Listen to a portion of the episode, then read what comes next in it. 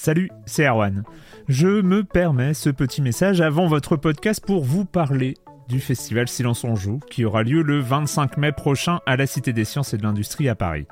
De 10h à 22h, on vous prépare une journée qu'on espère passionnante avec des discussions, des débats au cœur même de la Cité des Sciences et une soirée mémorable dans un grand amphithéâtre. La billetterie est ouverte, le lien est dans la description des derniers épisodes et vous trouverez aussi un lien vers la programmation. C'est 20 euros pour la journée et la soirée, et si vous voulez juste passer nous voir en journée, il suffit d'une entrée classique pour la cité, c'est 13 euros tarif plein avec éventuellement des réductions. C'est la première fois qu'on organise un truc pareil et on espère vraiment que vous répondrez présente et présent. En tout cas, nous, on a très envie de vous croiser de rencontrer celles et ceux qui nous écoutent chaque semaine. Rendez-vous donc le 25 mai et je vous laisse avec votre épisode de Silence en joue ou de la bande-annonce ou de Gâchette gauche ou de Dans la boucle. Enfin bref, bonne écoute.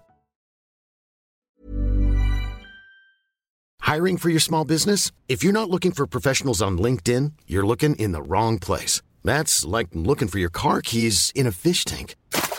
LinkedIn helps you hire professionals you can't find anywhere else, even those who aren't actively searching for a new job but might be open to the perfect role. In a given month, over 70% of LinkedIn users don't even visit other leading job sites. So start looking in the right place. With LinkedIn, you can hire professionals like a professional. Post your free job on linkedin.com slash people today. Silence en joueur Juan Cario, bonjour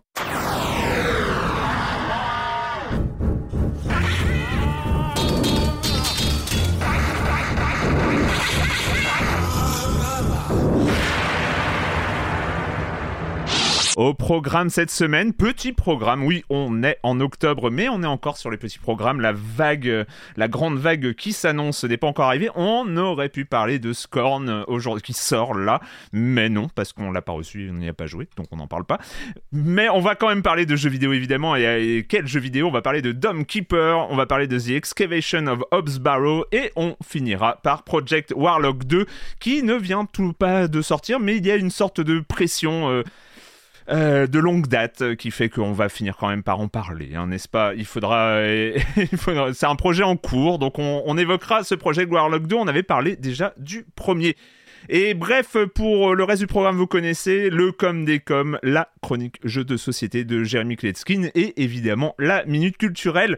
Pour euh, en parler avec moi, j'ai le plaisir d'accueillir trois de mes chroniques heureuses préférées. Julie Le Baron. Salut Julie. Salut, salut. Troisième semaine d'affilée. Troisième semaine. Troisième semaine d'affilée. Non, mais oui, j'ai jamais autant joué à des jeux, je crois. ça va, tu t'en sors. C'est pas trop stressant. ça va, ça va. Non, non, mais après, c'est le, truc, c'est quand on met des jeux comme Dome Keeper qui ont quand même un côté ultra addictif au programme, euh, ça, ça, ça nique un peu mes, mes plans, mes plans de vie, quoi. Ouais. Désolé, désolé. Patrick Elio, salut Patrick. Salut Arwan, salut à tous. Bah, content de vous retrouver.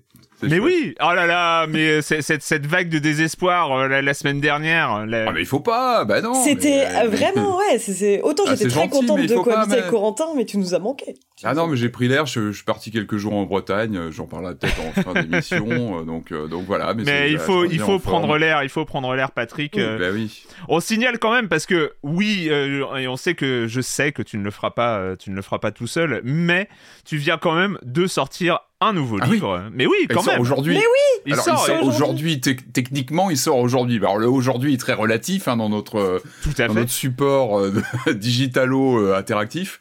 Euh, mais il sort aujourd'hui, ouais, donc chez Feur d'édition, donc le, le, le, volume Resident Evil des zombies et des hommes, le volume 2, donc que je signe, qui se penche donc sur les, bah, on va dire la, la vague moderne des Resident Evil à partir de Révélation 2, RE7, Village, et puis toutes les, comment dire, toutes les questions autour de la VR notamment. Bah donc, euh, donc voilà, tout le mode, on va, dire le Resident Evil moderne que, que je traite sur euh, sur quelques pages. Cool, c'est chez Sœur d'édition. Chez Sœur d'édition, voilà. Il faut le signaler quand même. Bah écoute, ah c'est bah sympa de ta part, bon, on le signale. et Marius Chapuis, salut Marius. Hello. On va commencer avec euh, toi, Patrick. Euh, avec, euh, bah, tu nous as longuement parlé du de ce de cet Oculus Quest qui est devenu MetaQuest et donc. Bah, il y a des nouveautés sur le front de la VR. Vous savez que c'est Euh, ça bouge parce qu'on attend tous euh, des plus d'infos sur le PSVR 2 chez Sony qui doit arriver l'année prochaine. On n'a pas encore de prix, il y a des zones d'ombre, mais ça bouge du côté du MetaQuest. Alors MetaQuest, donc c'est le, le, ex Oculus donc chez Facebook. Euh, on connaît bien le, le, MetaQuest 2 actuel, euh, bah, qui, qui s'est vraiment creusé une place sur le sur le marché avec euh, un prix qui a été un peu revu à la hausse, hein, qui est monté à 450 euros, mais qui est une proposition assez intéressante de casque autonome, qui, qui, qui vraiment a fait sa place. Euh, là, on a eu des infos lors d'une conférence, euh, bah, c'est le MetaConnect, euh, où euh, donc un nouveau MetaQuest Pro est, a, été présenté. Donc c'était ce qu'on appelait auparavant le projet Cambria. Euh, donc pas, c'est pas une grande surprise. On savait qu'il était dans le pipe. Ça avait été annoncé déjà du côté de, de, de, de Facebook. Euh, c'est du très haut de gamme, c'est vraiment un casque, pour tout vous dire, il est en précommande, il sort à la fin du mois, il est quand même en précommande autour de 1800 euros, donc bon voilà, c'est pas un achat d'impulsion que tu vas faire sur un, sur un coin de table. Euh, alors pourquoi ça nous intéresse? Parce que il est plutôt, euh, il est évidemment à ce prix-là, il est taillé pour le, le secteur professionnel et tous les, toutes les orientations métaverses et compagnie, mais avant tout pour le côté professionnel, c'est-à-dire les applications de, bah, de, de conférences, de modélisation 3D, etc. Et surtout, il est, il est très orienté, vous savez, hybridation euh, réelle et VR, donc avec euh, l'intégration en réalité augmentée de d'éléments euh, virtuels dans le champ de vision réel. Vous voyez, il est vraiment calé là-dessus. C'est un peu ce que faisait Microsoft à l'époque, vous savez, avec leur casque, j'ai plus le ah, nom. Ah, mais comment il s'appelle le casque de Microsoft Oui, j'ai plus le nom, mais bon, bref, qui, qui, qui, qui envoyait comme ça des éléments virtuels dans le champ de vision. Alors pourquoi ça nous intéresse? Un, bah, ça montre que MetaQuest est toujours à fond sur la VR et que de toute façon il y, a des évolutions, mais qui vont pas non plus dans une rupture. C'était aussi le challenge, c'était d'avoir avec le MetaQuest. Euh, c'était l'HoloLens, l'HoloLens, ouais. qui est toujours quoi en cours, hein, que j'avais pu essayer sur un salon, qui était assez impressionnant hein, sur le côté comme ça, intégration de virtuel dans, dans le réel, mais qui s'est pas du tout euh, adressé au, grand public. Hein, ça restait vraiment une machine de professionnels. Euh, pourquoi j'en parle? C'est intéressant parce que ça, montre aussi, comme je disais, donc le fait que MetaQuest euh, donc avance sur le, le secteur professionnel, mais euh, affiche une, une, sorte de stabilité sur le secteur grand public. Ce MetaQuest 2 dont je parlais, en dehors de cette hausse de prix, mais bon, qui est un petit peu générale aujourd'hui, on sent qu'il est là pour durer et ça rassure aussi peut-être le marché d'avoir comme ça une gamme qui est très très formalisé avec un casque grand public et puis un casque professionnel. Ce qui est intéressant, c'est de se dire qu'il y aura peut-être des passerelles qui vont s'ouvrir entre ce, ce, casque pro.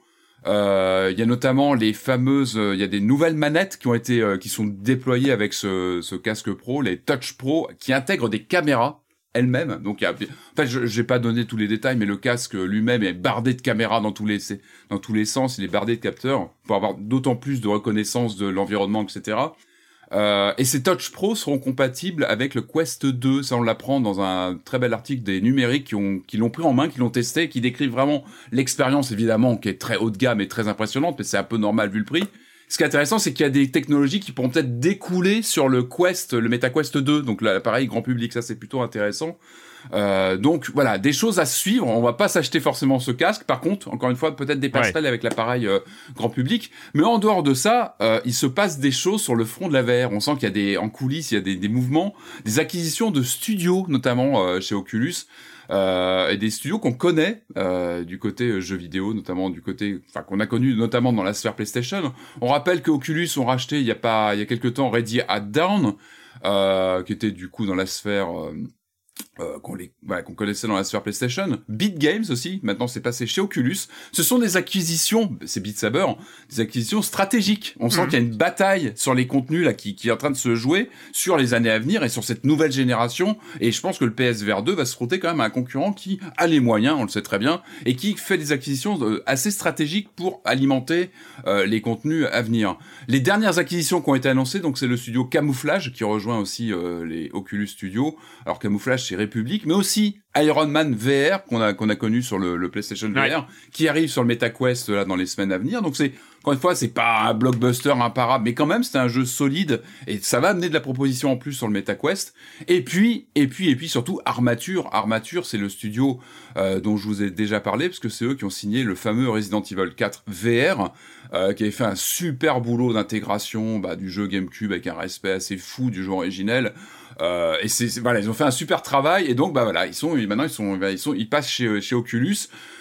j'ai envie de dire, c'est une belle prise de guerre, quoi. Enfin, c'est pas rien. Euh, ça paraissait une évidence parce que voilà, ils avaient vraiment taillé ce jeu qui restait une exclusivité sur le MetaQuest. Pour moi, c'est la killer app et c'est vraiment un système seller ce jeu. Et bah voilà, le studio passe chez eux, donc on peut imaginer qu'ils vont travailler sur d'autres choses. Mais reste, enfin, avec euh, avec cette conférence de Meta, il y a quand même, oui, ils s'imposent et ils rachètent les gros acteurs du jeu VR. Euh, tu dis qu'il y a des killer apps, il y a plutôt des zap incontournable parce qu'il y en a pas tant que ça quand même quoi. Donc euh, c'est vrai que quelques-unes il y en a oui non mais il y en a, quelques-unes. Donc c'est vrai que dès que tu fais un jeu VR qui arrive à s'imposer et euh, bah vu que le nombre de jeux VR qui arrivent à s'imposer est relativement limité c'est vrai que quand tu rachètes un studio qui a fait Beat Saber par exemple forcément ça c'est un gros move ou le Resident Evil VR ah, enfin c'est c'est c'est plus gamer évidemment c'est pas les mêmes volumes que Beat Saber mais, mais, ce qui, ce qui interroge quand même c'est cette orientation c'est que d'un côté on a un acteur méta qui rachète des studios de production de jeux VR et en même temps qui nous explique euh, à longueur de conférences et de communiqués et ce genre de choses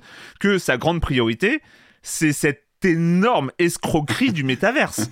C'est, ça veut dire, ça veut dire qu'il y a quand même le, le, et ça pose un vrai problème. c'est-à-dire que l'acteur qui rachète les jeux, les quelques jeux qui ont réussi à s'imposer les, studios, voilà, mais bon, les jeux qui ont réussi à s'imposer comme des, vraies applications de la réalité virtuelle, orientent tout son modèle économique vers une énorme escroquerie qui va se gaufrer magistralement dans quelques années.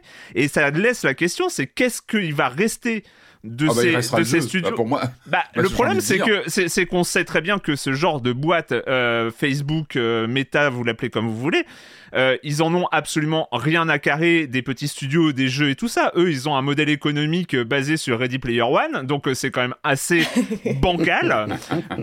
et, et, donc, qu'est-ce qu'ils vont faire de ces studios quand le métavers On rappelle que le métaverse est une énorme escroquerie. Alors, je parlais du cloud gaming, on en reparlera dans le cloud Necom. non, mais on va faire une rubrique la ralotte d'Erwan. Mais non, mais pas du tout. Mais, par rapport, par, par, rapport au métaverse. Mais tout à fait justifié, oui. Par rapport au métaverse, le cloud gaming est hyper sérieux, attention. Parce que là, le métaverse, on touche à quelque chose qui est de, de l'ordre de l'énorme escroquerie financière et, euh, et, conceptuelle. On rappelle aussi que ça n'intéresse personne. Alors, je disais que le cloud gaming, il y avait 8 pélos, mais euh, c'était évidemment pour rigoler et ça vexait des gens. Mais bon, bref, on en mais... T'as tué Stadia, t'es es fier de toi, t'as tué.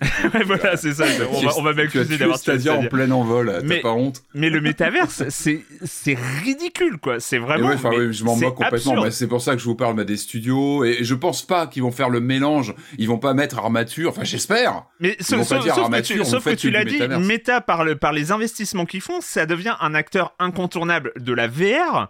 Et, le, et, moi, mon problème, mon problème, c'est pas mon problème, je m'en enfin bon bref, euh, c'est juste que euh, ils sortent un casque hyper euh, haut de gamme qui est hors de prix et oh. qui n'intéressera pas grand ah, monde, touchera pas soi-disant pour des applications professionnelles dans le métaverse. Enfin, on est à quel niveau d'absurde. Je comprends pas. Enfin, c'est. Moi, euh, moi, très franchement, je m'en tamponne complètement. Moi, ce qui m'intéresse, c'est les technologies, encore une fois, qui peuvent retomber sur le MetaQuest 2, l'ABK de grand public qui nous intéresse.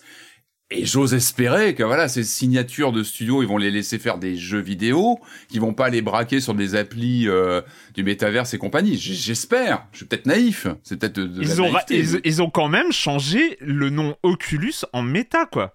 Ouais, je sais. Ouais. J'aimais bien Oculus en plus, moi. J'aimais bien. Mais non, mais ça veut, ça veut, ça veut dire que ah tout le modèle économique. Ça, ça, ça, a grogné, hein. Ça a grogné d'ailleurs bah, chez, les, chez fans. Hein, J'espère bien. Ça veut, non, mais ça veut dire que tout le modèle économique qui existe derrière est basé sur un énorme mirage qui, qui, qui, va, qui va se gaufrer euh, comme tous les métaverses, que ce soit Sandbox, euh, Decentraland. Je sais pas si vous avez vu, euh, si vous avez entendu parler de l'article de Coindesk enfin il y a quelques jours. donc il y a un site qui a regardé combien il y avait d'utilisateurs actifs dans Decentraland et dans The Sandbox, qui sont les deux gros métaverses qui ont levé des milliards et des milliards et qui vendent des NFT et tout ça. Et ils ont écrit qu'il y avait 38 utilisateurs actifs dans euh, Decentraland et 522 dans The Sandbox. On rappelle qu'il y a des magasins comme Carrefour, des, grandes enseignes comme Carrefour, qui ont quand même dépensé 300 000 euros pour acheter un bout de terrain dans The Sandbox. Quoi. On en est, enfin. Et il y a 38 gus qui se baladent dessus. Non, mais... 38, c'est une grosse classe, euh, une grosse classe de primaire. Ouais, ouais, ils sont, ils sont, en visite scolaire, quoi. Enfin, c'est bonne. c'est ouf. Alors après, ils ont les, les, les métaverses en ils ont pleurniché, ils ont dit mais non mais on a plus d'utilisateurs. Sauf que en fait, CoinDesk, ils ont fait quoi? Ils ont fait quelque chose de très malin. Ils sont allés d'après ce que j'ai compris, hein, je me trompe, mais en gros, ils ont regardé qui achetait sur ces euh, sur ces métaverses. C'est-à-dire qu'en fait qui sont les utilisateurs sérieux c'est-à-dire les gens qui viennent euh, pour être cohérents avec le modèle économique des métaverses c'est-à-dire acheter des NFT hein. on rappelle c'est ça le modèle économique des métaverses c'est acheter des NFT et donc il y avait 38 personnes qui avaient acheté des NFT dans Decentraland et 522 qui en avaient acheté dans The Sandbox. Et Désolé, mais oui, ils ont plus d'utilisateurs, ils ont peut-être effectivement euh, des, des, gens qui viennent voir à quoi ça ressemble, bah, à force d'articles et tout ça, mais des gens qui en ont rien à carrer du modèle économique, c'est quand même un gros souci pour eux. Donc, bref, en fait, ma crainte derrière, c'est que un, un, empire financier qui rachète des studios qui font des bons trucs, Ouais, bien euh, on bah, rappelle, Beat Saber, c'est quand même un jeu extraordinaire. Ah bah, c'est une des références, c'est une des grandes références du jeu VR en général. Mais qui ont un, un modèle et une, vision totalement débile, c'est un peu angoissant je trouve. Oui, bah, oui bah, espérons encore une fois que, le, que, la partie VR jeu euh, pro, voilà pourra profiter de tout ça et restera euh, autonome. Bah, j'espère, mais... en tout cas. Il faut, l'espérer. Dernière annonce, je, je, rebondis sur une annonce qui est quand même pas anodine, c'est l'apparition du Xbox Cloud qu'on connaît, hein, les déploiements du donc du Xbox, euh, de l'abonnement Xbox, des usages Xbox sur d'autres machines qu'une Xbox, c'est-à-dire qu'on peut jouer sur PC, sur mobile aussi, va arriver dans le MetaQuest 2. C'est-à-dire qu'on va pouvoir ouvrir un écran virtuel et jouer à ses jeux Xbox via son abonnement en ligne, etc. Alors oui, je vous vois souffler, je vous vois dire poète, etc. Moi, je suis capable d'aller jouer à mes jeux Xbox dans mon casque. Moi, je jouais, je me rappelle très bien jouer à Duke Nukem en, 2D à plat sur mon PSVR. Euh, en dehors de ça, je pense que ça, ce qui est intéressant, c'est que ça, peut être une première étape. C'est vrai que jusqu'à jusqu'à aujourd'hui, Xbox et la VR, il n'y a pas eu grand chose qui se soit passé. Ils ont plutôt été hermétiques sur le sujet de la VR. Est-ce que ça peut pas être un début d'alliance pour des contenus VR ça peut être intéressant de se dire que le tu, tu as oublié tu as oublié qu'il va être possible de faire des réunions Teams dans le métaverse de Facebook non mais, aussi. mais non mais en croisant les jambes, en croisant les jambes ou en mettant les jambes sur la table ça, je m'avance peut-être un parles peu. De, tu parles d'un accord entre Microsoft et Facebook. Je te le dis, tous les éléments de l'accord, il va y avoir possibilité de faire des réunions Teams sur le métaverse avec avec le, le MetaQuest Pro. Voilà. Ouais. Mhm. Ça va intéresser 38 personnes. en tout cas, vous pourrez jouer à vos jeux Xbox sur le MetaQuest avec un petit écre qui va euh, apparaître dans le décor. voilà. Et ça peut servir, moi je suis pas Merci Patrick. C'est vraiment trop bien. Vive le futur.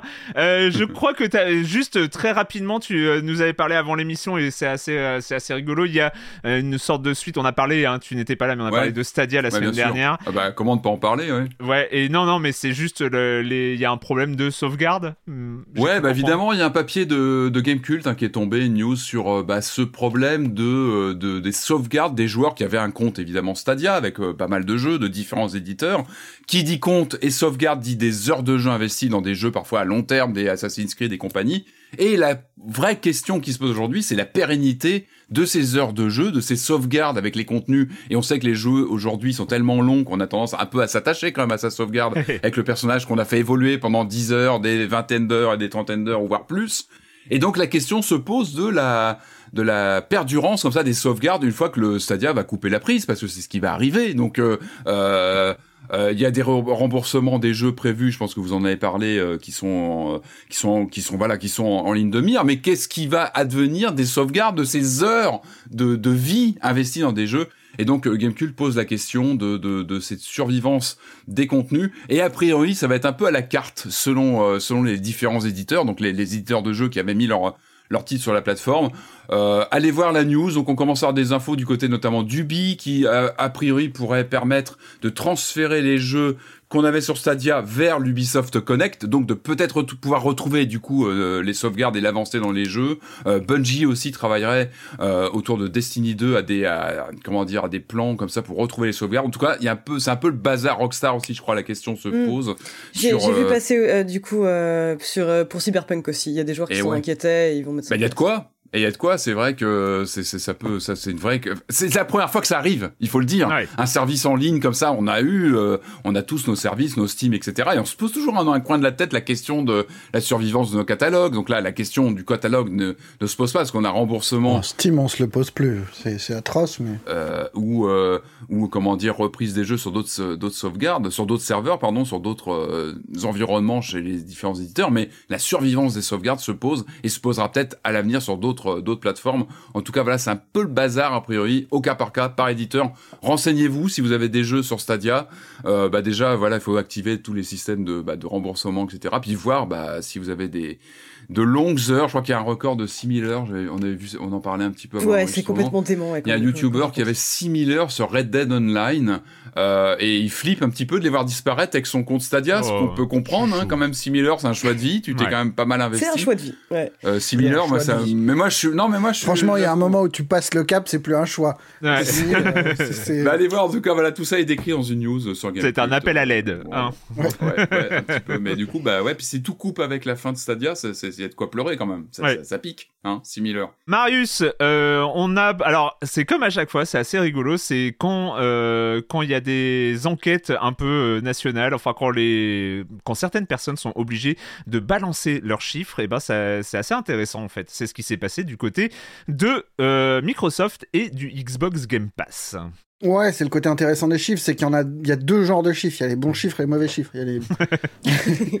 il y a ceux qui sont communiqués volontairement par les entreprises, qui sont de la communication, oui. précisément, qui sont des célébrations, des anniversaires. Ça les rend pas inutiles, mais c'est forcément biaisé. Et il y a ceux que les entreprises sont obligées de communiquer, de partager pour des raisons légales. Et là, c'est le cas pour euh, les chiffres du Game Pass, puisque dans le cadre de la procédure d'acquisition d'Activision, Microsoft est obligé de passer sous les fourches codines des autorités euh, compétentes dans divers territoires. Et au Brésil, le Conseil administratif de la défense économique, qui a donné un avis favorable à la fusion, en a profité pour justifier son choix en diffusant quelques chiffres que Microsoft avait été obligé de partager avec eux pour, euh, que la décision soit euh, pas simplement formelle. Et on apprend donc que dans le lot, il y a ce chiffre de 2,9 milliards de dollars qui correspond à ce que le Game Pass, console uniquement, allez savoir pourquoi, j'ai pas compris pourquoi ah les chiffres PC comptaient pas. Euh, donc 2,9 milliards de dollars, c'est ce que le Game Pass a rapporté à Microsoft en 2021. C'est l'ensemble des et l'ensemble des revenus de, liés à la firme, enfin la à Xbox au hmm. sein de Microsoft s'élève à 16,2 milliards qui se répartissent en 3,7 milliards pour le hardware, donc on n'est pas très loin de ce que représente le Game Pass, et 12,5 donc pour les jeux et les services dans lesquels on retrouve le Game Pass. Et c'est intéressant parce qu'en fait, ça, rappelle. Alors, euh, on n'avait on avait pas du tout ces chiffres en tête euh, quand, quand on en a parlé, mais on se rappelle du lancement des Xbox Series et, accompagné par euh, cette nouvelle version du Game Pass euh, et, tout ce qui était proposé à l'époque. Et on disait, bah, c'est ça le, business model de, euh, Microsoft aujourd'hui, c'est le, Game Pass. Ils vendent des consoles pour vendre leur, leur, leur, Game Pass. Et finalement, on se rapproche de ça. En termes de croissance, c'est impressionnant quand même. Bah ouais, c'est pas, enfin. Une façon de voir le truc quand même, c'est de dire que maintenant le Game Pass représente un tiers des revenus de la branche jeux et services, qui est pas rien. Euh, surtout que c'est plutôt en croissance euh, rapide, puisque là, on était, les derniers chiffres qu'ils ont communiqués, c'était 25 millions d'abonnés au Game Pass, ce qui est finalement pas si énorme quand on compare à, à ce que peut représenter Netflix, qui est 200, 230, 220 millions euh, dans le monde. Mais ces 25 millions, ils sont à mettre en regard avec les 10 millions qui comptaient fin 2020. Donc c'est quand même une bonne grosse croissance. Après, faut quand même dire que ça, c'est ce que ça rapporte mais on ne sait pas ce que ça coûte. Tout à fait. À alimenter. Donc ça peut être quand même, ça peut sacrément plomber euh, le rapport euh, coût-avantage. Et l'autre petite news euh, intéressante en rapport avec Microsoft et Activision, c'est que la procédure au, Royaume-Uni se passe moins bien. Le régulateur britannique a demandé que, la, que, la, procédure rentre dans une seconde phase.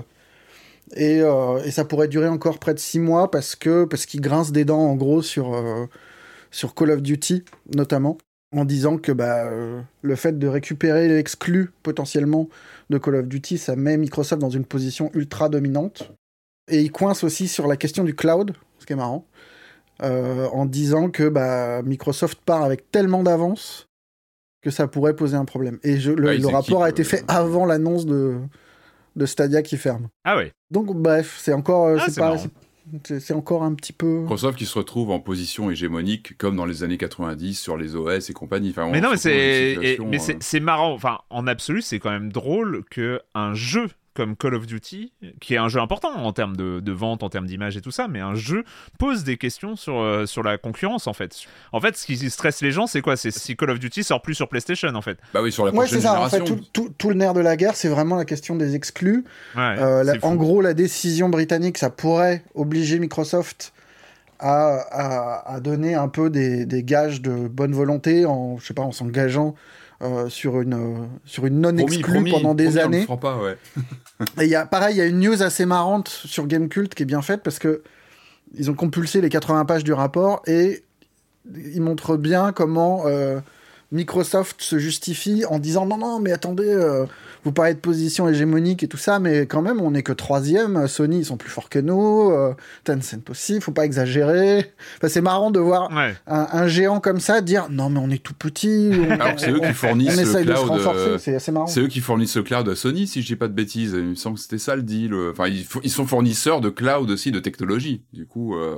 Euh, ils ont aussi cette position. Non, mais c'est ouais. Mais ah, et après, en fait, je me pose la question, mais c'est totalement sans doute inintéressant, mais c'est qu'est-ce qui se serait passé s'il y avait eu un accord qui, euh, si euh, Microsoft à la place d'acheter Activision Blizzard, avait acheté l'exclu? Tout simplement. C'est genre, euh, on vous fait un chèque, on vous dépense pas 70 milliards, mais on fait un chèque de 3 milliards ou 4 milliards, ou je sais pas combien de milliards à Activision Blizzard, mais juste pour avoir l'exclu Call of Duty. Il y, aurait, personne n'aurait pu rien dire. C'est différent, parce que là, c'est plus du. Il n'y a pas de changement de capital. De...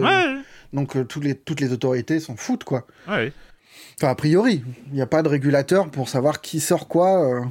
Euh. Ah oui, mais c'est. Là, à l'heure actuelle, ils ont promis, je crois que Call of Duty resterait sur l'ère PS5, euh, euh, publié sur PS5. La vraie question, je crois que c'est après.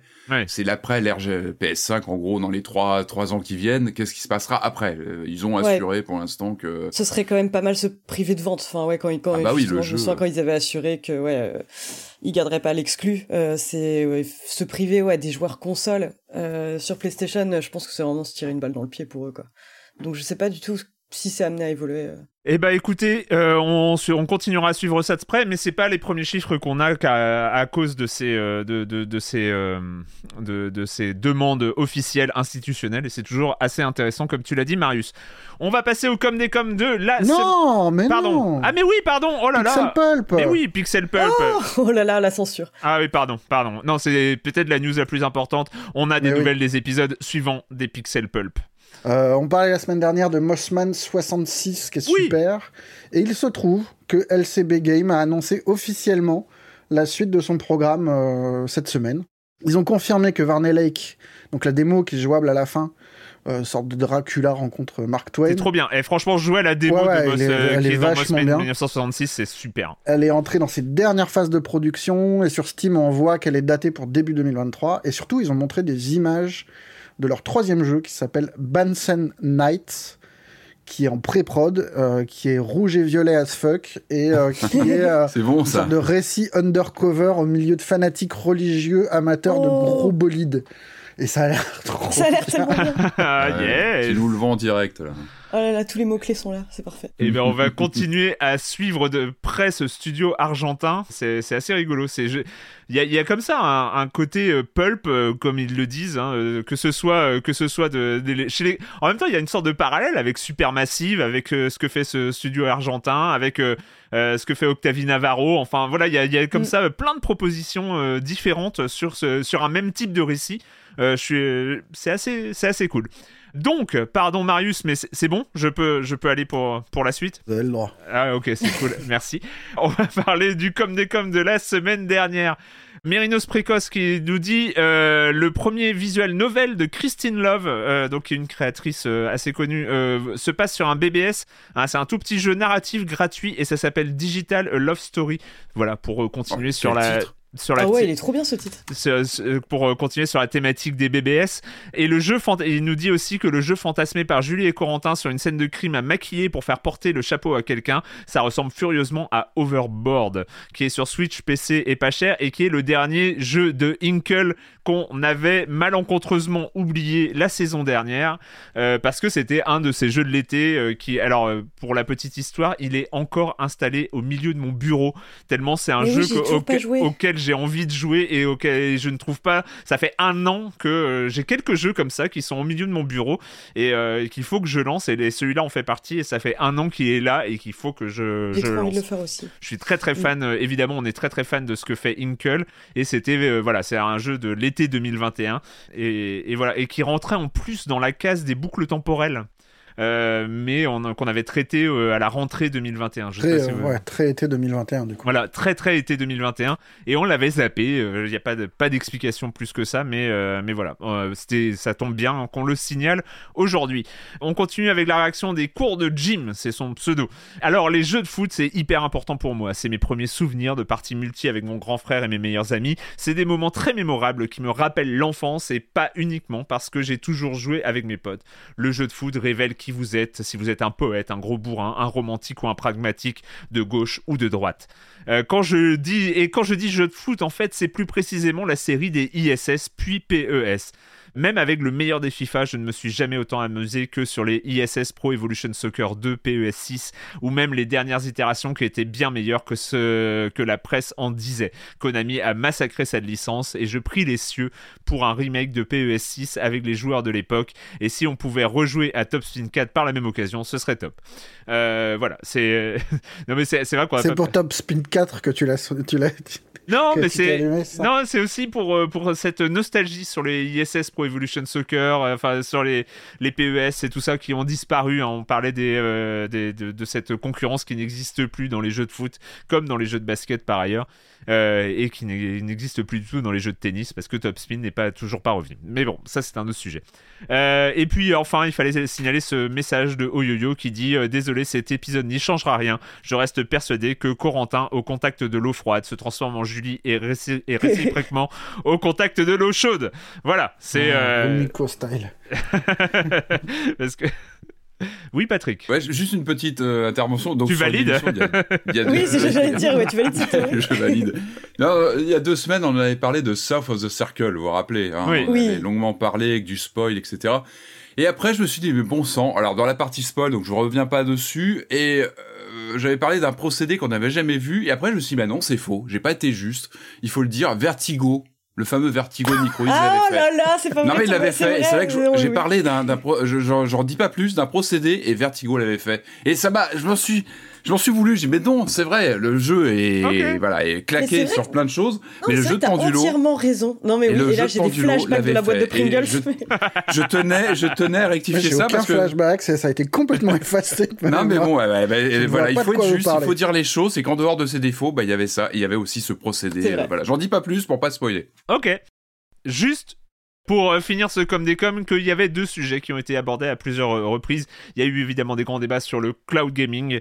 Euh, je ne vais pas y revenir parce que voilà, hein, on va pas, on va pas le faire. On connaît ton positionnement. Oh, quand non, non, mais c'est voilà, c'est pour dire qu'il y a des débats dans le cloud gaming sur le sur la file de discussion du dernier épisode, si vous pouvez, si vous voulez rejoindre la discussion évidemment.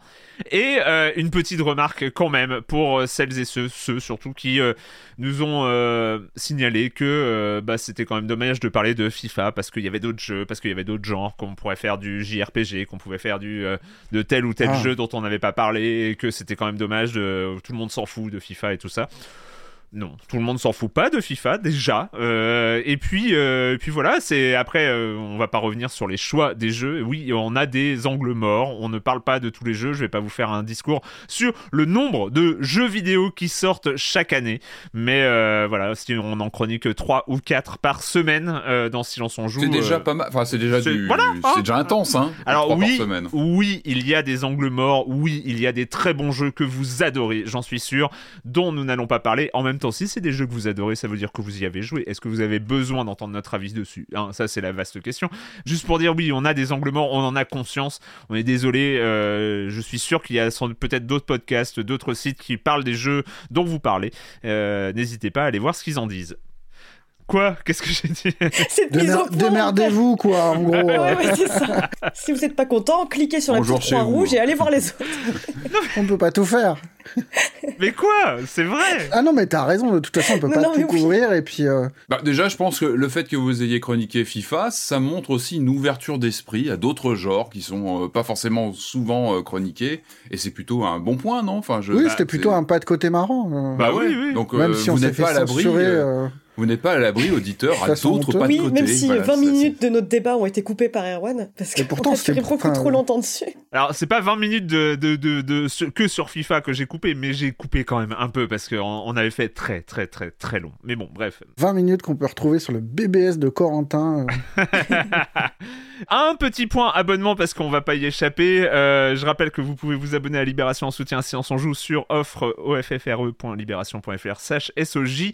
Euh, vous êtes 405 à avoir euh, souscrit cette formule d'abonnement. Je crois que vous êtes 23 ou 24 vous êtes déclaré abonné classique euh, à Libération, mais en soutien séance en jour. Enfin bon, bref, on, reste stable, ce qui est déjà pas mal aux abonnements. Ils, étaient surpris d'ailleurs que bah, les gens restent, restent abonnés. on nous a dit sur les 279 personnes qui avaient souscrit à cet abonnement en novembre 2021, et ben vous êtes encore 211 à avoir conservé cette formule d'abonnement, ce qui est, ce qui vraie, euh, vraie continuité et, euh, merci beaucoup euh, de, rester fidèle sur la longueur comme ça. ça nous aide beaucoup et puis c'est bien et puis ça montre à tout le monde que, que Silence on joue est aussi important et, et, voilà. Donc c'est super, continuez, n'hésitez pas à rejoindre cette offre d'abonnement pour profiter aussi de tous les, tous les papiers de Libé, les interviews, les grandes enquêtes qui continuent à sortir en ce moment sur libération.fr et bah c'est le moment, euh, oui, bah c'est le moment de commencer à parler de jeux vidéo. On va commencer par aller faire un tour euh, bah, sur une planète euh, étrange, désolée et assez inhospitalière. On va installer notre petit dôme et on va creuser sous la terre pour aller chercher une grosse relique. Ça s'appelle Dome Keeper.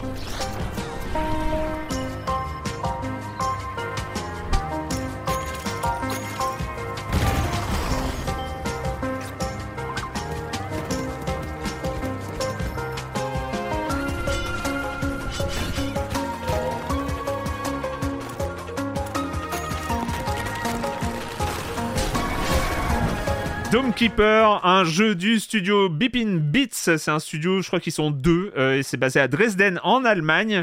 Et, euh, et ils sortent, voilà, ce jeu qui est est-ce que c'est un rogue? Est-ce que c'est pas un rogue? Je crois pas, moi. Mais c'est un jeu d'exploration où on mine. Les jeux où on mine, c'est forcément cool. On pourrait faire un grand débat là-dessus. Est-ce que les jeux où on mine, c'est forcément cool? Euh, En tout cas, il va falloir euh, résister à des attaques d'aliens et il va falloir creuser pour aller récupérer des ressources et des reliques. Qu'est-ce que tu en as pensé, Julie? Eh ben, j'ai trouvé ça vraiment très chouette. Je m'attendais pas en fait à être autant prise par, euh, par ce jeu parce que pour le coup jeu de survie sur une planète euh, sur une planète hostile, c'est le genre de, de récit un peu classique qui que j'aime bien, mais qui peut un peu me lasser parce que je trouve qu'il y a eu pas mal de jeux un peu dans cette lignée ces derniers temps. Et là, le fait est que c'est vraiment le truc que j'ai lancé comme ça en pensant, euh, allez, je vais faire une petite partie euh, par-ci par-là, mais il y a un côté ultra addictif. Euh, qui fonctionne ultra bien en fait dans le sens où euh, bah, donc il faut creuser euh, tu, tu l'as dit pour récupérer des, des ressources et améliorer ton dôme et t'as aussi donc des enfin ton dôme ton armement etc et des phases donc où tu dois repousser les vagues d'aliens et le truc c'est que que ce soit les moments de, de minage ou les moments où on se bat contre contre les aliens, je trouve que ça se complète ultra bien. Enfin, il y a pas de, enfin, je, en fait, je prenais plaisir vraiment euh, au moment d'accalmie où euh, je passais mon temps à forer. Il y a un côté ultra satisfaisant. Enfin, je trouve un bon feedback en fait du jeu. Est-ce que, est-ce que tu peux, on peut, on va faire un point parce que c'est vrai qu'un jeu de Dome, repousser des attaques d'aliens, euh, creuser dans la terre, est-ce qu'on peut faire un point sur le mécanisme général de Dome Keeper? Bah, Enfin, la mécanique générale, oui. Donc c'est, on est un astronaute qui a un dôme. On doit creuser la terre et remonter en fait avant la prochaine vague d'attaque. C'est ça, c'est que ça, alterne, ça alterne entre deux phases distinctes et il faut bien penser à remonter dans son dôme au moment et où il a un jetpack, hein, c'est important, il a un jetpack. Et il a un jetpack bien sûr. Ça c'est important, hein. c'est un jeu à jetpack aussi. Mais oui, c'est un jeu. alors par contre, un jeu à jetpack, c'est toujours cool. Ça, bah oui, de, base. il faut le tirer aussi. si on y pense un peu, c'est super dangereux, un jetpack sous un dôme. Ouais, il faut, faut, être bien réveillé, faut être bien réveillé, sinon ça peut piquer, ouais. L'accident de travail, franchement. Euh. Mais au-delà du fait que le, le jeu est visuellement ultra beau, enfin c'est du, du pixel art très très joli, euh, les, et les sensations de gameplay sont ultra agréables qu'on soit en train de miner ou en train de combattre. Moi, ce qui m'a vraiment euh, fait rentrer dedans, c'est les améliorations, ouais. qui sont des, qui constituent de vraies améliorations. Enfin, ça, ça va pas être un truc euh, un peu gadget, c'est euh, des choses qui peuvent complètement changer la prochaine partie. Euh, typiquement une arme secondaire ou euh, un moyen d'aller beaucoup plus vite et euh, et juste pour ça en fait juste pour voir quel type d'amélioration je pouvais avoir parce qu'en fait on va creuser de plus en plus profondément euh, je, suis resté euh, des heures. Ah, c'est un jeu qui se boucle en, quelques heures, mais euh, je hmm. pense que je le relancerai très souvent. Alors oui, parce qu'il y a deux types d'améliorations, c'est-à-dire qu'on est face à, l'amélioration générale du dôme, donc où on va pouvoir rendre les armes plus fortes, même améliorer son jetpack, etc. Et puis je pense que celle dont tu parles et les plus drôles, c'est les améliorations qu'on trouve sous terre c'est-à-dire les gadgets, ce qu'ils appellent des gadgets qui sont, euh, qui sont absolument géniaux, c'est-à-dire qu'on va pouvoir récupérer un ascenseur qui remonte des ressources tout, tout seul vers le dôme. Des créatures aussi qui vont le forer ah, le petit dinosaure qui creuse. Il est, tout mignon, tu le laisses, puis après il fait dodo, il dort, après il se réveille, il, est, il, est, génial. Ah je me suis attaché à lui. C'est trop bien. Quel gadget voulez-vous euh, conserver pour votre première partie, pour votre prochaine partie? Le dinosaure Mais oui, mais bien sûr, mais bien sûr on conserve le dinosaure. Patrick Ouais, bah, non, mais il coche un peu toutes les cases, ce jeu. Comme tu disais, Julie, c'est pareil. J'avais vu des notes passées très bonnes. J'ai toujours une sorte de méfiance quand, je vois comme ça, une hype sur un, jeu. Je, j'y vais toujours un peu entre dans les pieds. Et là, il se passe un truc, c'est-à-dire que, effectivement, comme, comme vous l'avez dit, il est simple à comprendre. C'est-à-dire quand on lance une partie, très vite, le jeu, il te dessine les enjeux. Donc effectivement, ce personnage avec un jetpack, on connaît les persos à jetpack. En fait, les deux séquences, il y a deux jeux imbriqués. En fait, il y a, il y a ce côté jetpack, exploration, euh, forage, euh, récupération euh, des objets. Et puis, il y a cette séquence quand on remonte à la surface avec ce côté tir pour protéger des différentes hordes de monstres qui arrivent. Et en fait, ce qu'il arrive vraiment à créer, euh, c'est une tension, le jeu, en fait. Il est, il est à la fois très accueillant euh, dans ses mécaniques qui sont limpides, très simples à jouer, il faut y jouer à la manette, hein, c'est... Petit, euh, petit aparté sur le, limpide, je signale en fait que, étant tellement nul. Enfin, je m'en veux encore, mais il faut que je le, il faut que ça sorte. Il faut que ça sorte. Ah, c'est que j'ai, là pour ça. J'ai quand même perdu mes deux premières, mes deux premiers runs de Dome Keeper. Je les ai quand même perdus. Pourquoi? Parce que je n'ai pas compris qu'on pouvait remonter plusieurs ressources à la fois. Ah, c'est de. Ah d'accord. Et donc, en fait, je faisais mes allers-retours entre le haut et le bas. Ressources, oui, ressources par ressource.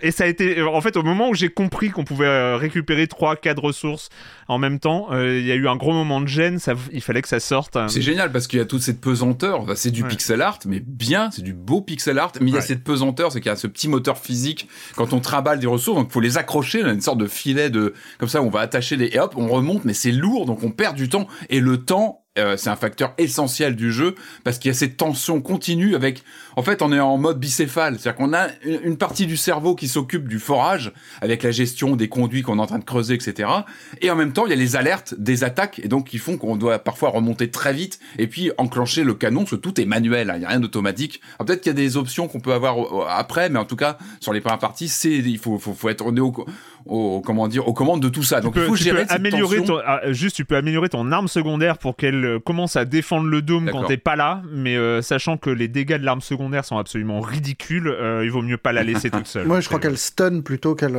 Bah, tu peux l'améliorer pour qu'elle fasse des dégâts aussi, mais bon. Et puis les attaques de monstres, il y a un petit côté à Overworld dans ces monstres ah noirs qui viennent vers nous parfois en groupe, en grappe, qui sont très bien animés d'ailleurs. Il y a une sorte de d'effet dessin animé un peu euh, assez atroce et ils sont super crispants en fait ces monstres. Et, euh, et moi ce que j'adore en fait en y jouant, je me suis rendu compte que finalement c'est une sorte d'expérience de jeu totale qui convoque euh, différentes grandes mécaniques que j'adore. Moi j'ai retrouvé du Dig Dug, du Boulder Dash. Boulder... J'adore Boulder Dash, c'est un de mes jeux doudou comme ça de d'exploration de cave. Il y a ça, il y a du Space Invaders quand on remonte euh, dans la dans la base où on va tirer. Il y a un peu de missile commande, un petit peu. Et en fait, c'est une sorte de jeu total. Et tu te rends compte qu'il a aggloméré comme ça des grandes euh, figures du jeu d'arcade rétro, mais il a il a assemblé tout ça euh, dans bah, finalement une expérience cohérente ça fonctionne avec ces, ces systèmes de d'appel de, l'un à l'autre, c'est-à-dire qu'on passe d'un jeu à l'autre, et c'est très cohérent. Et surtout, moi, c'est ce que je retiens, c'est la tension, quoi, le stress d'être tout le temps à se dire vite, faut que je remonte. Et puis effectivement, il y a tous ces équipes, ces équipements, ces créatures qu'on va pouvoir ajouter, ces systèmes de même de comment dire de d'excavation, je vais pas utiliser le mot, mais de, de ressortie comme ça des euh, des, euh, bah des des, euh, des ressources, des ressources qui vont se faire automatiquement. Enfin waouh, il y a énormément de comme ça de mécaniques qui s'enclenchent et euh, mais qui ne, comment dire n'annihilent en rien la tension. Moi, c'est le mot que je garde, c'est la tension. Je trouve que c'est vraiment quelque chose. C'est vrai que c'est le côté le plus fascinant du jeu, c'est que t'as un côté très chill hmm dans la dans, dans, l'excavation, parce que c'est vraiment ça. Hmm. c'est le fil rouge du jour. Hein, et puis il y a pas un, enfin. Il n'y a pas un challenge. Euh, c'est simple à comprendre. Mais voilà, il y, y, a un côté un peu chill et en même temps, on, toutes les, je, sais pas combien c'est, mais toutes les 60 secondes, le cerveau euh, est obligé de rephaser pour remonter vite. Et puis, euh, et du coup, il y, a ce truc de, de calme et de tension permanente et d'alternance qui, est vraiment étonnant. Et qui est accrocheur. Enfin, c'est un moment où tu peux. C'est un conglomérat en fait de, recettes qu'on connaissait. Euh, mais qui sont bien assemblées et encore une fois c'est la cohérence aussi moi qui m'impressionne de l'ensemble ouais. mais moi ce qui moi, moi là là où j'étais vraiment quand j'ai compris un peu le, principe, parce que c'est le, il faut pas oublier le l'objectif d'une map, et ça c'est encore, j'ai trouvé ça hyper malin, c'est l'objectif d'une map, c'est il faut trouver une grosse relique au fond de la grotte. Et en fait, ce qui est génial là-dedans, c'est que on comprend très vite que les vagues d'ennemis, c'est pas toujours les mêmes. Il y a un ennemi en plus à chaque fois, deux, mm. et que ça commence à devenir, même si on peut améliorer le dôme, même si on a des armes plus puissantes, même si hein. on sait très bien qu'à un moment, ça va pas marcher. C'est qu'à un moment, on va se faire euh, parce que il n'y a pas des ressources infinies en, dessous, il n'y a pas de, enfin, les, les, attaques deviennent de plus en plus violentes. Donc, il faut aussi qu'on se grouille de trouver la relique. Il y a une urgence euh, en bas de la grotte. Et donc, en fait, il y a une comme ça de double urgence. Il y a l'urgence de remonter à temps pour euh, éviter que le dôme soit détruit, et il y a l'urgence de vite trouver la relique qui est au fond, c'est-à-dire améliorer ses équipements pour pouvoir creuser plus vite, etc. Pour trouver la relique, parce que à la, dans, on sait très bien que dans trois ou quatre attaques le dôme, il est mort. Donc, euh, et, ça crée comme ça une double urgence. En fait, ce qui est fort, c'est que ce côté chill dont tu parles, Marius, qui est là, parce que en plus, la, aussi, il faut parler de cette, euh, de cette petite trouvaille de gameplay. Je pense qu'elle n'est elle pas, elle est pas inédite, mais que moi j'adore, c'est que on mine automatiquement. C'est-à-dire que, et, c'est un petit détail, mais que je trouve génial. C'est-à-dire qu'il suffit d'aller dans la direction d'un bloc pour commencer à le miner. Il n'y a pas, il y a pas de R3, il n'y a pas de bouton X. non, exactement. Je trouve, je trouve que c'est, du coup, ça crée comme ça une sorte de de prise en main évidente euh, qui est qui est trop cool. On creuse comme on respire. On creuse comme on respire dans ce jeu. C'est vraiment limpide. Et genre les sons quand on attaque une roche où il y a des, ah, mais petits sons, c'est génial. T'es content en plus. Tu dis ça y est, j'ai trouvé des. Enfin, il y a plein de petits stimuli. Il y a plein de petites. On sent qu'il y a une réflexion sur le côté euh, euh, euh, rewarding du joueur. Enfin, il y a plein de petites mm. choses comme ça de, dans les sons, dans le. Et puis encore une fois, ce stress qui est continu, ces urgences. Par contre, je sais pas si parce que en fait, il y a le niveau aussi. Il y a le niveau 1, hein, euh, qui est euh, le niveau avec le premier dôme, euh, où on va tirer sur, sur les, bestioles. Je sais pas si vous avez essayé, parce qu'à un moment on le débloque, l'autre dôme, le dôme épée. Euh, je sais pas si, si, vous avez essayé le dôme épée, mais alors c'est assez rigolo parce qu'ils ont fait un choix de proposer un gameplay comme ça différent, où il va falloir comme ça faire des grands slash avec une épée qui qui parcourt le toit du dôme. Et c'est plus pratique que le canon du coup. Euh, ouais, mais c'est pas dur. Du coup, si? En fait, c'est malin parce qu'on voit que les, les, les, les créateurs, les, les, deux créateurs, je crois qu'ils sont deux, ça me fascine. Ouais, c'est complètement. Euh, et, et, ils ont ils ont comme ça vachement réfléchi à leur gameplay. On a parlé comme ça de petits éléments de gameplay. Euh, et là, ce, en fait, c'est on fait des dommages en fonction de la vitesse que va prendre l'épée, c'est-à-dire de l'élan que il va falloir pratiquement pour buter les monstres qui sont autour. Il va falloir prendre de l'élan sur tout le dôme pour pouvoir donner un coup avec pleine vitesse ou lancer analogique. Euh, et, et, du coup, ça change le gameplay et c'est super dur en fait. Euh, moi, j'avoue que ce deuxième dôme, j'ai presque abandonné parce que parce qu'il y a, y a comme ça. Et après, y a des, les améliorations sont différentes. On sent que c'est un jeu qui va pouvoir aussi. J'ose pas imaginer s'ils vont un peu à la façon. J'ai parlé de Slay the Spire, mais Slay the Spire qui a. je sais bien que c'est pas un early access. Je crois que c'est pas un early access Dome Keeper. donc il n'est pas prévu d'avoir des, des, améliorations comme ça, mais j'imagine ils peuvent comme ça créer un autre, de, une autre forme de dôme avec des autres armes différentes. Enfin, j'ai l'impression qu'ils ont une base de gameplay tellement bien pensé, tellement bien, euh, comment on dit en anglais, fine-tuné, enfin, maîtrisé, quoi. maîtrisé, que euh, ils peuvent comme ça créer des variations autour de leur, de leur jeu. En fait, ils ont vraiment trouvé. J'ai pas vérifié, il n'y a pas de mode de joueur. C'est-à-dire que c'est une expérience bicéphale pour un joueur. Est-ce qu'on pourra jouer à deux? Est-ce que c'est, je crois pas que ce soit dispo. Euh, Est-ce qu'on s'ennuierait à, deux, sur le même dôme C'est pas, du coup, ça, ça casse un peu tout le principe. Ouais, ce serait pas le même le, ouais, celui qui, qui, serait derrière le dôme pourrait attendre et s'ennuyer, quoi. Voilà, tu peux mettre un tireur et puis un mineur, et du coup, ça devient chiant. Mm. Ah oui, parce que si t'es pas obligé de remonter, euh, c'est un peu, euh, c'est un, un, peu dommage, je pense. C'est, euh, mais clairement, c'est. Après, moi, j'ai quand même des réserves sur le jeu. Ouais. Alors, je pense qu'il y a un truc qui est lié à, une espèce de protestantisme tu chez moi, qui est, enfin, il y a un côté un peu vain du jeu qui, qui, qui, qui, est difficile à caser en ce moment dans un, dans un planning de travail et machin. et surtout, en fait, non mais en fait, c'est con, mais je trouve que les parties sont trop longues. Je, je crève à chaque fois au bout d'une heure de run, ce qui correspond bah, en gros visiblement à la fin du, du, niveau, mais je crève juste avant. Ah oui. Et je trouve ça trop long en fait. Il y a un moment où c'est pas assez nerveux pour que je lance une partie euh, juste comme ça entre deux, entre deux activités pour le plaisir. Et je trouve qu'il y a un côté plaisir coupable probablement idéal pour les vacances, mais, mais qui, qui me stresse, qui me culpabilise presque euh, en ce moment. Et du coup, j'ai pas succombé complètement au jeu, quoi.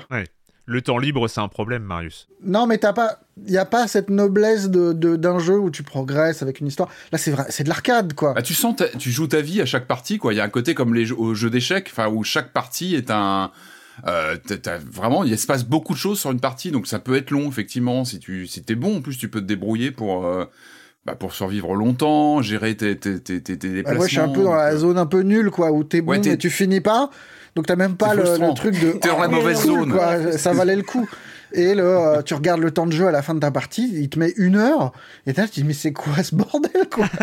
Parce qu'en plus, c'est suffisamment prenant pour qu'on réalise pas du tout. Ah non. Bah, bah, c'est un, jeu à la fois bah prenant, répétitif, parce qu'on ne fait toujours la même chose, mais sans s'en rendre compte et avec suffisamment de variations pour que ça soit euh, excitant. Et, l'heure, elle passe à toute berzingue et on se retrouve dans la merde. C'est un bon défaut quand même. Ah c'est un, bon défaut. un bon défaut. Et en vrai, je pense que tu, tu, me files le jeu en pleine période de vacances et, euh, ah bah là, et ouais, tu, tu ressors avec les yeux qui piquent et. Euh, mais j'ai vraiment l'impression ouais, de retrouver un peu. Enfin, moi, j'avais évité Vampire Survivors parce qu'on me parlait vraiment. Voilà. J'avais l'impression que c'était du crack.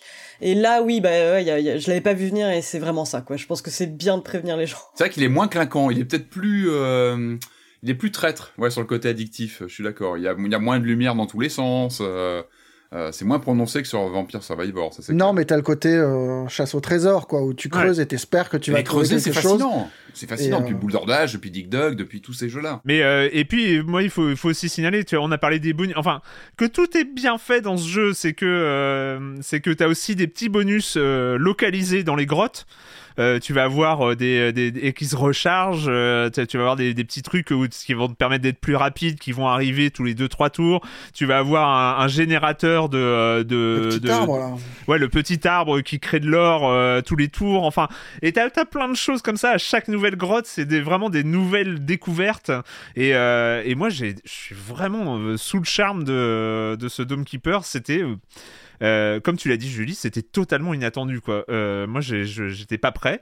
Et, euh, et c'est. Bon, reste ce dôme épée qu'il va falloir que j'apprenne à maîtriser. C'est, ça va être un petit peu chaud, j'avoue. Mais euh, en tout cas, euh, Dome Keeper, il est, euh, il est disponible pour 18 euros.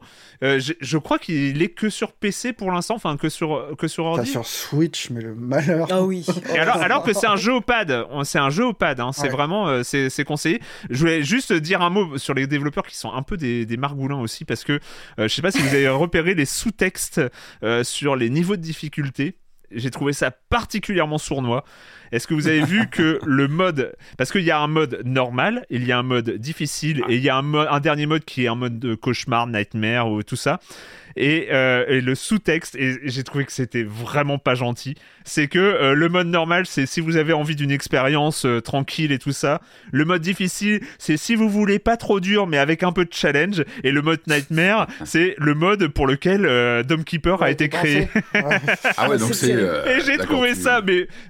Eh Moi j'étais content de gagner en mode normal quoi et après j'ai vu ce sous-texte et j'ai trouvé ça au moins ils ont pas fait comme les des développeurs qui appellent carrément euh, le mode facile le mode bébé ou un truc comme ça ah oui non mais ça c'est horrible quoi mais, euh, encore pire. mais on en est pas loin quand même hein. c'est euh, mode mm. nightmare le mode pour lequel Dome Keeper a été créé j'ai trouvé ça particulièrement retort comme comme sous-texte Bref, euh, ça s'appelle Dome Keeper. Euh, attention, grosse addiction en perspective euh, si vous vous lancez. Oui, mais pas désagréable. mais pas des... alors. Ah oui, non. Par contre, bah oui. Ah et pas désagréable parce que et je veux aussi signaler que, comme tu l'as dit, Marius, je pense que cette durée de jeu est c'est agréable, mais effectivement, on n'est pas dans l'addiction, c'est-à-dire qu'on relance pas forcément une partie dès que c'est fini on n'est pas euh, justement parce que c'est des vraies parties de jeu, c'est des vrais jeux d'une heure.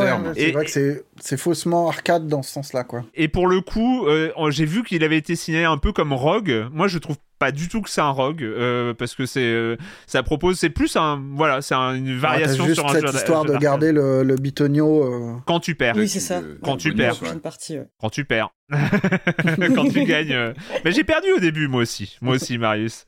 Je comprends. Je comprends en tout cas il est, il est encourageant dans, dans le sens où on peut encore créer des propositions comme ça en assemblant des, mécaniques de jeu pourtant connues, mais c'est le mix, c'est le cocktail de choses existantes qui crée une expérience euh, super scotchante. Dernier point, pardon, j'avais pris, j'avais noté, euh, je voulais juste signaler que c'est un jeu qui a été fait sur le moteur de jeu Godot. Alors c'est parce que j'ai l'ai découvert. On l'attend. Ouais, ça.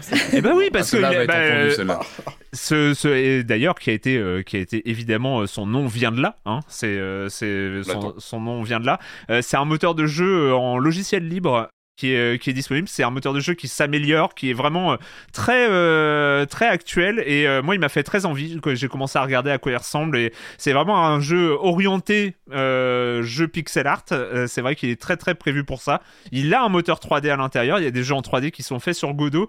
Mais tout ça pour dire que j'étais, j'étais content de revoir ce, ce, ce, moteur de jeu qui est, en, qui est donc en open source, logiciel libre. Et, et, et voilà. Moi, non, mais en plus, il m'a donné. moi, il me donne très très envie de me mettre. Alors, je sais que c'est complètement débile, j'ai absolument pas le temps, mais j'ai eu envie de l'installer et de. de, de... Ah, ça m'a donné envie. Et c'est encore un jeu euh, Raw Fury. Oui, aussi. Mais tu vas coder quoi, Erwan? Nous balance, Erwan nous balance pas des choses comme ça. Tu vas faire quoi Du point and click? Tu vas aller sur quoi, Erwan, si tu codes? Ah, je sais pas, je sais pas. Ah, ah. un jeu de cartes un jeu de cartes. Ah oui, bah oui, bah évidemment. Eh ouais, évidemment. trop de eh temps, toi. Deck building et tout ça. non, non, mais euh, je sais pas, ça m'a vraiment donné envie. Il y avait eu. Mais il est flexible comme moteur. Pardon, excuse-moi, je suis pas spécialiste, mais le moteur, il permet de toucher un peu à tous les ouais, genres. Ouais, il est, alors il est ultra efficace et, euh, et en fait, j'avais découvert, juste pour signaler ça, j'avais découvert ce moteur de jeu dont je n'avais pas parce que j'ai pas une grande connaissance des moteurs de jeu. Moi, à part euh, Unity et Unreal, c'est vrai que je connaissais pas grand chose.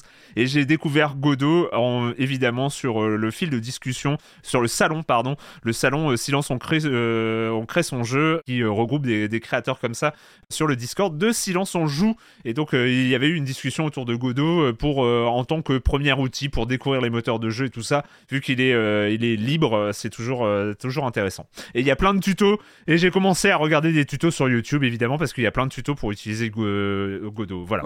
Bref, c'était mon petite parenthèse. Ah, mais c'est important de le souligner, t'as raison. Bah écoutez, c'est le moment euh, tant attendu de la chronique jeu de société de Jérémy Kletskin. Salut Jérémy. Salut Erwan, cette semaine a lieu le plus grand salon de l'industrie à Essen en Allemagne, je n'ai pas pu y aller. Mais j'ai déjà reçu quelques nouveautés et aussi certains des jeux stars de l'événement et je vous en parlerai dans les prochaines semaines. En attendant, je viens de recevoir un Kickstarter la deuxième saison de Clash of Deck et je me suis dit que c'était l'opportunité de vous en parler. Les campagnes Kickstarter de la saison 1 et de la saison 2 n'étaient espacées que de quelques mois. Ils ont levé en tout plus de 220 000 euros. Je faisais partie des petits curieux qui attendaient sa livraison. Parlons donc de cette proposition tout à fait traditionnelle sur le papier qui s'inspire de plein de mécaniques qu'on connaît déjà mais qui rajoute rajoute aussi ses petites innovations propres et le fait avec beaucoup de talent. Clash of Deck est un jeu de cartes à collectionner, c'est un duel donc pour deux joueurs. Ça se joue aussi à un joueur, mais vous savez ce que je pense des bots dans les jeux de cartes. Là, on est vraiment dans la continuité des Magic, Vanguard, Pokémon, Yu-Gi-Oh! Même si en jouant en Clash of Deck, c'est pas à eux que vous allez penser en premier, mais plutôt à Clash Royale et à Hearthstone. Bah oui, parce que le plateau de jeu, ce sont deux cartes qui représentent des ponts. Et chacune des rives sera le camp de l'un des deux joueurs. Et donc chacun son tour, on va choisir un des deux ponts pour poser des cartes en file indienne. Sur la plupart des cartes figurent des créatures qui vont attaquer celles qui sont de l'autre côté du pont, mais il y a aussi des pouvoirs qu'on va utiliser de manière instantanée avant de les remettre dans sa main. Toute la particularité de ce jeu va résider dans la gestion de cette main. Les decks sont composés de 8 cartes, uniquement 8 cartes plus le bastion, c'est une carte supplémentaire qu'on a dans sa main dont je vous parlerai plus tard. Lors de son tour, on ne peut poser que l'une des 4 cartes en partant de la gauche. Elles ont des valeurs de mana qui peuvent aller de 0 à théoriquement 9, mais je me rappelle pas avoir vu au-delà de 7. Et tout le génie de ce jeu, c'est que quand les créatures meurent, elles reviennent dans votre main à droite. Et le nombre de cartes que vous avez dans votre main, c'est la mana disponible. Il s'instaure donc un équilibre permanent. Plus vous aurez de créatures en jeu, et plus il sera compliqué d'en rajouter. Et évidemment, les créatures ont des pouvoirs, elles ont de l'attaque, elles ont de la défense. Une fois que vous avez éliminé toutes les créatures de l'autre côté de l'un des ponts, vous allez faire des dommages au bastion de l'adversaire. Et qui va perdre ses points de vie. Et c'est une autre trouvaille de ce jeu. Cette fameuse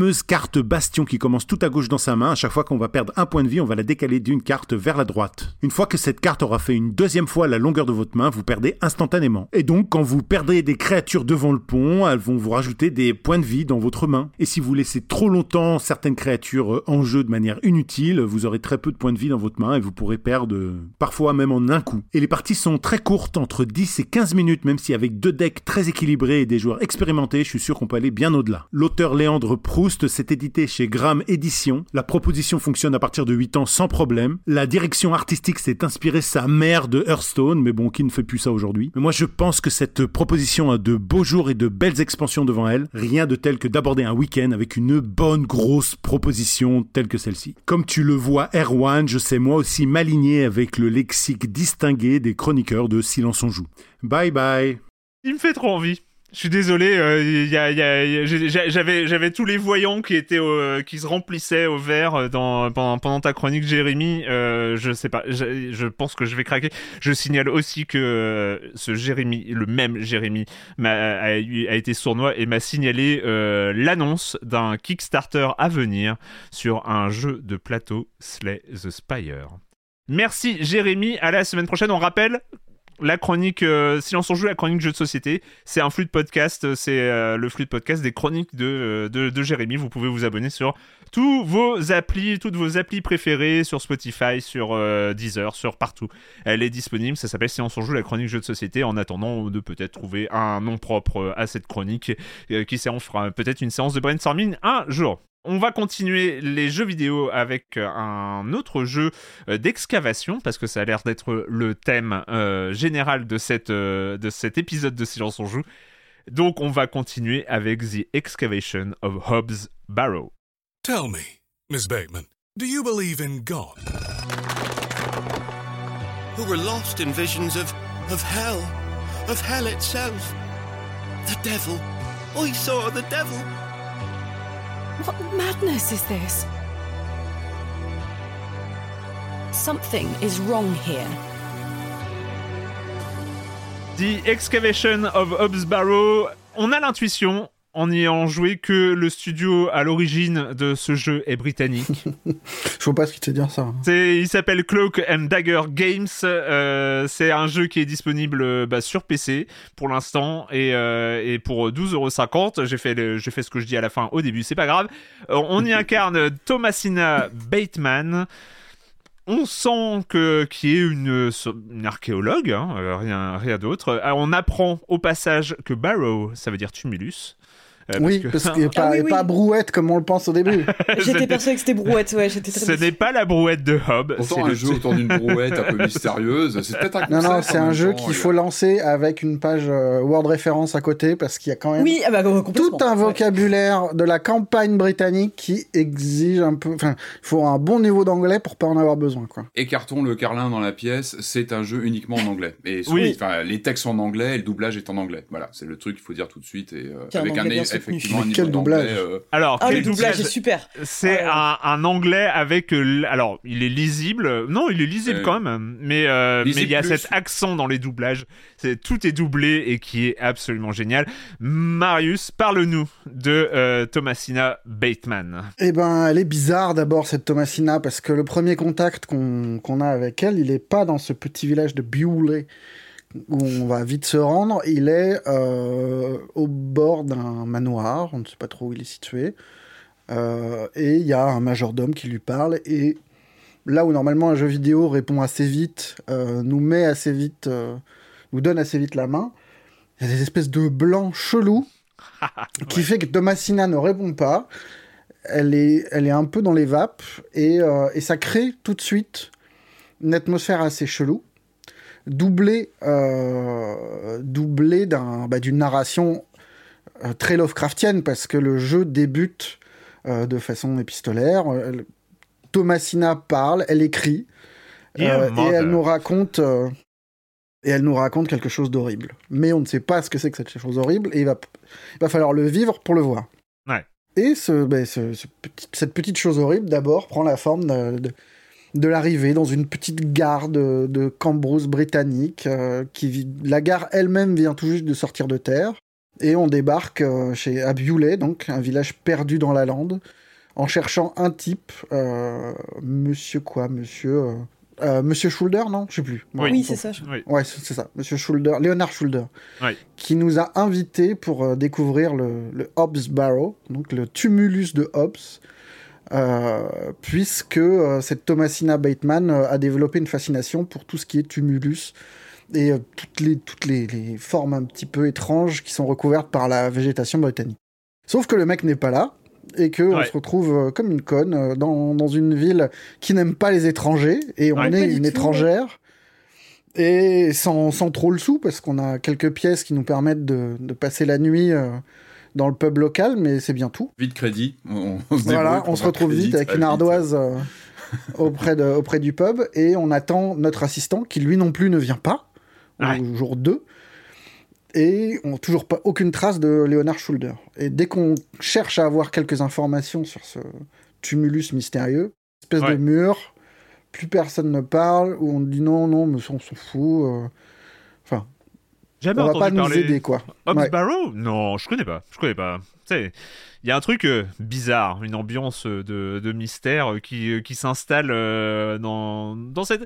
En plus, c'est assez rigolo parce que c'est ce, que, ce qui marche bien, c'est cette opposition entre l'aspect très bucolique de cette ville de Boulay qui voilà semble très typique parce qu'on est on est vraiment il y a vraiment on appuie enfin le pixel art est pas incroyablement euh, splendide et il marquera pas pour, euh, pour 10 générations, mais il est beau.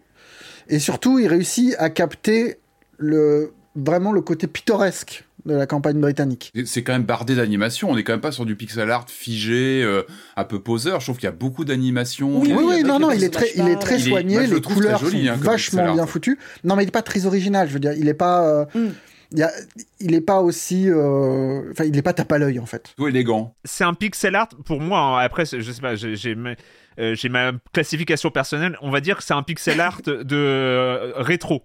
C'est un pixel art rétro gaming en bah, fait. C'est pas un pixel art moderne. mais c'est assez rigolo parce qu'il se sert aussi de cette de, de ce, double cette double définition de pixel art qu'on retrouvait dans le dans ces jeux là des années 90 c'est-à-dire le pixel art de jeu euh, entrecoupé parfois de scènes avec des pixels, un pixel art beaucoup plus détaillé, euh, qui crée des, en fait un, peu des, des cutscenes de pixel art euh, où les, où les pixels sont plus fins, où les visages changent parce qu'il y a des gros zooms, parce qu'on fait un zoom sur les yeux, et c'est assez rigolo. On retrouve comme ça un, un, un dispositif qui était présent dans, dans, dans, les jeux des années 90, avec voilà cette double définition de, de, de pixel art. Donc voilà, c'est un pixel art rétro, on n'est pas sur euh, sur euh, sur la modernité euh, des, des, des, jeux récents qui même si en même temps tu pas pu t'aurais pas pu afficher ça sur un Amiga 500 non non parce évidemment. que tu sens qu'il y a plein d'animations dans les fonds c'est très c'est à la tout est doublé c'est tout con mais ça ça, ça rend le truc beaucoup plus chaud. les doublages sont super et les enfin les voix vraiment il y a quelque chose ah, les acteurs sont il y a quelque chose de typique quoi. on est on est dans la cambrousse. Et tu parlais bah oui il y a un côté très folk horror quoi. Enfin genre qui est cher à mon cœur ah, ce qui est génial c'est que c'est que c'est suffisamment précis pour qu'on réussisse vraiment à sentir les lieux et avec la lande autour et, même s'il y a très peu d'éléments étranges au début, c'est suffisamment fort pour qu'on pour qu'il y ait tout un monde qui soit enfin on enfin moi je sais pas je pensais aux chiens des Baskerville tu penses oui à fond bah, la lande, à Wickerman aux chiens de paille de Peckinpah enfin ah, évocateur ouais. c'est super. Enfin pour le coup t'as vraiment tout ce monde là qui est, qui est à portée de bras plus cette écriture Lovecraftienne du début qui qu'on retrouve pas forcément euh, dans le jeu immédiatement, même si Julie. Mais j'aime beaucoup, euh, bah, j'aime beaucoup comment l'horreur. Euh, tu parlais des, des, plans un peu plus détaillés en termes de, de pixel art, mais j'aime beaucoup comment l'horreur et le malaise s'installent par petites touches, notamment avec ces plans rapprochés qui surviennent vraiment très vite. Hein. Je crois que on voit le texte de la lettre euh, qui défile et puis d'un coup on va avoir un plan rapproché sur des moutons en train de paître, avec juste des petites notes de basse qui te mettent vraiment très mal à l'aise. Et comme ça, ouais, par une, avec une grande économie de moyens, ils arrivent à instiller, je trouve, une ambiance assez dingue quoi. Et euh, ouais, vraiment tous ces plans rapprochés sur le visage de l'héroïne, sur des scènes euh, un peu incongrues. Enfin, je vais pas trop spoiler. Euh, je trouve que c'est ultra bien fait. Et ce qui est chouette, c'est qu'on est, on sait qu'on est dans de l'horreur parce qu'il y a quand même des voyants qui sont là, qui et en même temps le jeu fait tout pour nous dire non mais vous psychotez. Ouais. En fait non. Et du coup, on s'attache aussi à autre chose. on n'est pas juste là pour euh, pour le pour avoir la petite trouille ou le machin. Enfin, je trouve qu'il y a vraiment un truc. Ils sont, les personnages sont chouettes. La mamie gâteau euh, qui vend ses petits machins est, marrante. Euh, le, le, vicar à côté est drôle aussi. Ils sont clichés, ils sont clichés tout en étant attachants. Enfin, il y a quelque chose à la le fois vieux hibou, là, je sais plus comment il s'appelle, mais qui, qui, qui, nous envoie chier tout, en permanence. Oui, finit Cyril, par finalement, il vient boire Cyril, au pub. voilà il finit au pub et on discute avec lui, il s'embrouille avec le voisin. Enfin, il y a un côté, oui, l'échelle. Le poivreau qui disparaît. Enfin, c'est non, non, il y a vraiment une façon d'être de, dans le cliché et en même temps de donner un petit peu de chair au personnage, de rendre le mec, rien que le mec qui tient le pub. Ah, il est qui est serviable, mais tellement serviable qu'il y a un moment où ça devient louche, où tu te mm. demandes si, si, le mec est pas la pire des ordures. avant de te dire mais non en fait c'est toi qui, qui t'invente des trucs et non c'est la paranoïa. Il y a une paranoïa voilà. aussi latente pendant tout le jeu. Derrière ce côté pixel art euh, gentillet etc il y a une paranoïa il y a une inquiétude mais c'est bah, pas anodin. Euh, le studio, c'est Clock and Dagger. Ils avaient déjà signé un jeu, je crois, autour de que j'ai pas fait, qu'il faut que je fasse d'ailleurs. Hein. J'ai vu ça autour de Lovecraft, c'est The Terrible Old Man. Euh, c'est quand même un jeu. Moi, je l'avais repéré parce qu'il est publié par Wadjet Eye Games. Euh, c'est le c'est le label de Dave Gilbert qui est voilà qui est une sommité dans le dans le point and click moderne pixel art, euh, qui, qui, voilà, qui a, qui a, signé pas mal de, de, de titres euh, du genre. Et lui uniquement éditeur sur le titre, mais c'est aussi une caution. C'est une caution de, de point and click euh, bien écrit, et on retrouve effectivement euh, le savoir-faire de, de ces gens-là euh, dans la finition, dans le voice acting, etc. Moi, je suis un fan de la Hammer Film. Vous me connaissez, vous me connaissez. Et c'est c'est un jeu Hammer. Il avoir le label Hammer Film clairement parce qu'on est dans tous les tropes de l'arrivée dans un village isolé, euh, euh, l'isolation du personnage principal, le déracinement. Euh, on a vraiment toutes, on a toutes les grandes figures. Euh, on a une, une noblesse un peu inquiétante dont on parle comme ça dans, les, dans les dans les ruelles de la. Ah, c'est vraiment le chien de Baskerville hein, au début. ah mais on est vraiment là-dessus. L'inquiétude de la classe sociale supérieure, la religion. Il y a vraiment tous les les clichés. Je parlais de clichés, même des personnages, des personnages du du village sont clichés, mais ils sont bien écrits. Et on peut faire du cliché tout en écrivant bien ces personnages. Et là, on a vraiment une illustration de ça. Et c'est pour ça que je parlais de cette. Pour moi, la réussite, c'est la paranoïa qui s'installe. C'est que c'est très joli. Et en même temps, dans cette plaine, euh, on, elle est, elle, est à la fois magnifique et angoissante. Je trouve qu'il y a une angoisse tout le temps qui est là. Euh, on retrouve euh, ce pixel art, pour moi, c'est du pixel art qui n'est pas là pour du pixel art. C'est pas du pixel art branché comme on, en voit souvent aujourd'hui. C'est du pixel art comme on en a pas. Vous en avez parlé rétro, mais où un clin d'œil d'un personnage, c'est un pixel qui s'allume, qui s'éteint, mm. et c'est assez mm. pour te donner une expression, pour te faire comprendre pas mal de choses. Quand l'héroïne se retourne vers toi, il y a parfois un petit mouvement de rien du tout, mais ça prend une ampleur euh, assez incroyable. Et les décors sont très détaillés. Euh, on sent que ces gens-là ont réfléchi au, point and click avec euh, une souris qu'on va balader dans l'écran où on voit tout de suite les interactions possibles. Tout est confortable, c'est-à-dire qu'on on ne bloque jamais vraiment face au jeu. On a tous les outils en main.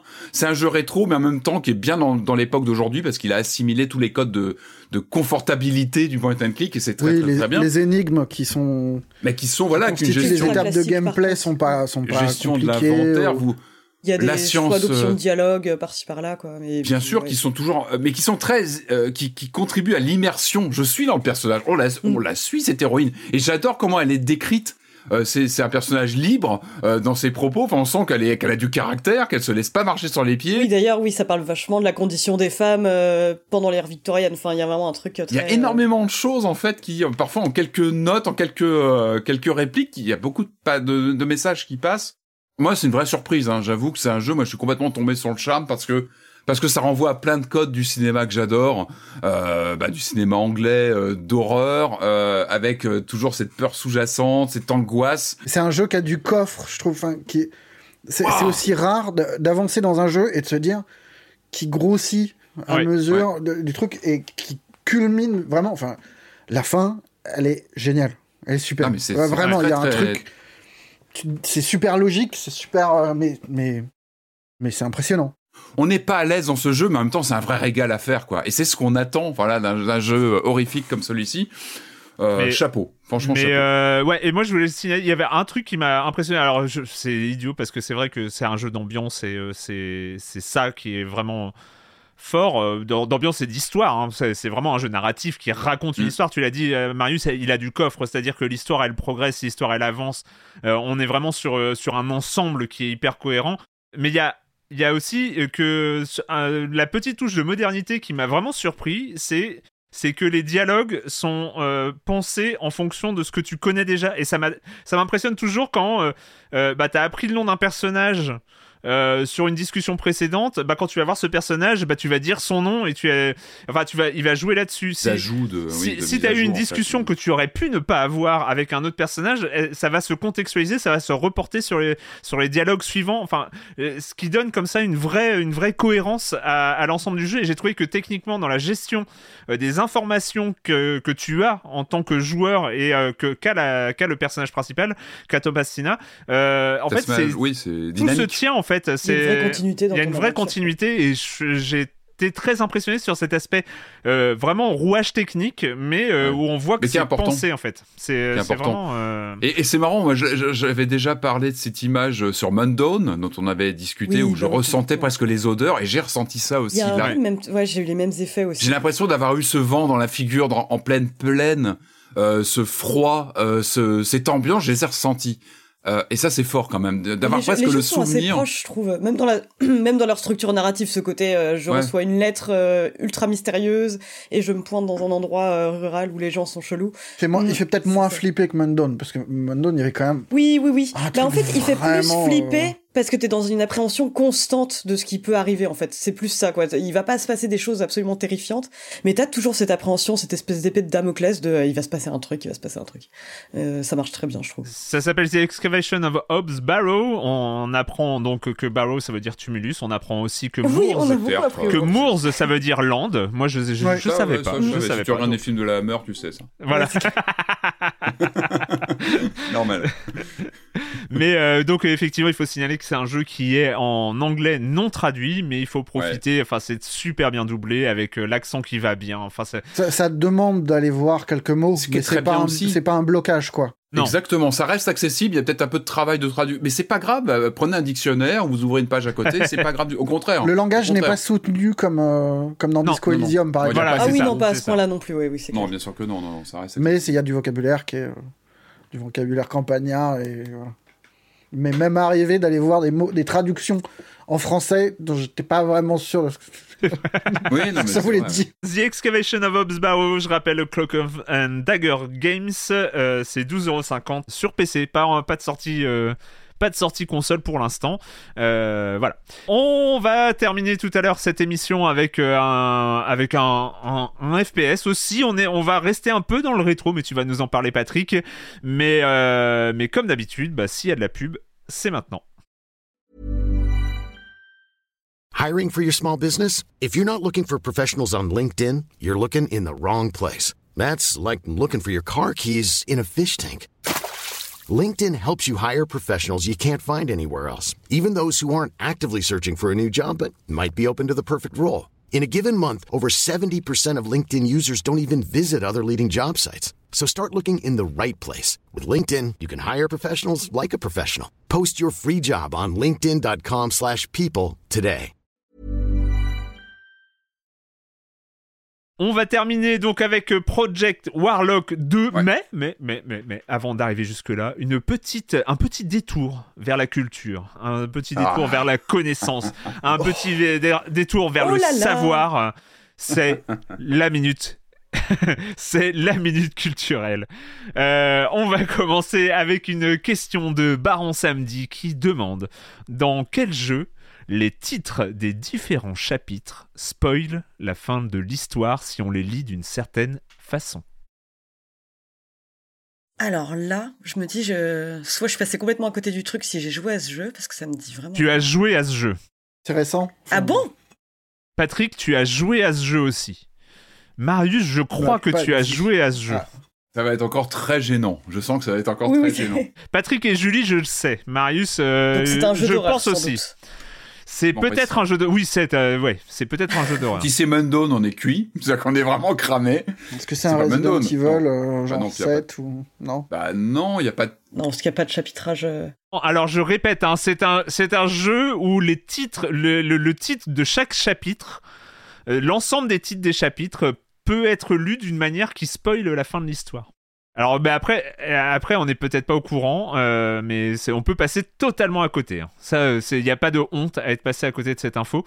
Je donne la réponse. Il s'agit de. Alors, vu que ça spoil la fin de l'histoire, je vais pas dire en quoi, en quoi ça spoil, mais il s'agit de Dead Space. Ah, mais il y a des chapitres dans Dead Space? Dans Dead Space, il y a des titres de chapitres. Aucun souvenir de ça. Et les titres des chapitres forment une acrostiche. Euh, oh donc chaque lettre du, titre de chaque chapitre donne bah, le fin mot de l'histoire. Ah oui, classe, ok.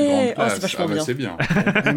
est-ce que ça vaudra pour le remake ou pas? Ça, c'est une grande question. Alors, du coup, est-ce qu'ils vont conserver ça pour le remake? Eh, don't know. Ah ouais, faut absolument pas que je regarde le nom des chapitres, quoi. Mais j'avais jamais pensé à faire le truc en acrostiche. c'est vachement bien. Deuxième euh, et dernière question de Josica Josette qui dit Je suis un jeu vidéo culte qui a été adapté sur à peu près toutes les machines de mon époque. Mais saviez-vous qu'un film de la fin des années 80 porte mon nom? Mieux, il montre régulièrement des phases de mon gameplay et le jeune héros du film ne jure que par moi. De quel jeu film s'agit-il?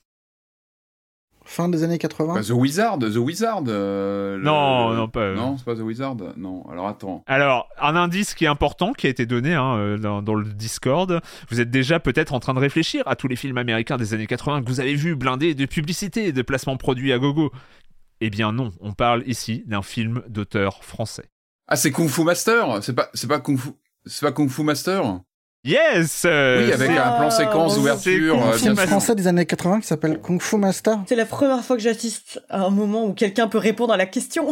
Agnès Varda a donc signé un film de, mais de 1988. on apprend tellement de choses le dans cette petit est fan de, de Kung Fu Master. Co-écrit avec Jane Birkin, avec euh, la toute jeune euh, Charlotte Gainsbourg qui joue aussi euh, dedans. Et le plan d'intro, c'est une séquence de gameplay. Je suis pas un expert en Varda, mais Kung Fu Master, je.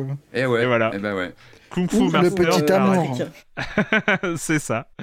Donc voilà, c'est. Eh, est-ce qu'on remplit pas la promesse de plus de culture, plus de savoir ah, dans cette minute culturelle? Sur Cinétech ou un truc comme ça? Là, d'un coup, ça donne envie quand même. Bah, tu peux voir, je crois que le, générique est dispo sur YouTube. On voit le, début avec le petit qui joue à Kung Fu Master. Il est sur Mubi. Ah, tu vas craquer, c'est bien, c'est bien. on va terminer euh, non pas avec Kung Fu Master, mais on va euh, on va regarder. on, pourrait, écoute, euh, après Pourquoi tout, pas Il y a un extrait, ça a l'air génial. Et oui, j'ai trop envie de regarder maintenant. Il y a un enfant qui avance comme dans un jeu vidéo. Exactement. Ah bah c'est un gros clin d'œil à Kung Fu Master, qui est une légende du, du jeu de la progression des années 80. On va terminer donc euh, cette émission avec un jeu dont on avait parlé du premier épisode. c'est un jeu du euh, studio polonais, je crois, hein, euh, Bugshot Software. Bugshot Software. C'était une personne hein, sur le premier. Il était tout seul. Hein. Ah, il était tout seul. Il n'est plus tout seul. Cislo. Et il revient et c'est en early access, mais ça ne nous empêche pas d'en parler. Ça s'appelle Project Warlock 2.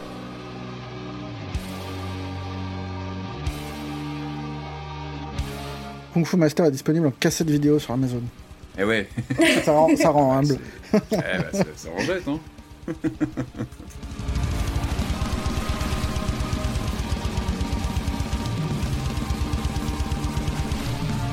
Project Warlock 2, on est sur du FPS, on est sur du FPS old school, on est sur du FPS nerveux.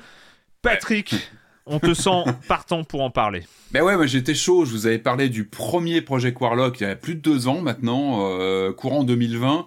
Il était sorti euh, sur PC, puis après sur pas mal, bah, la plupart des consoles de, de l'époque, et c'était une vraie pépite.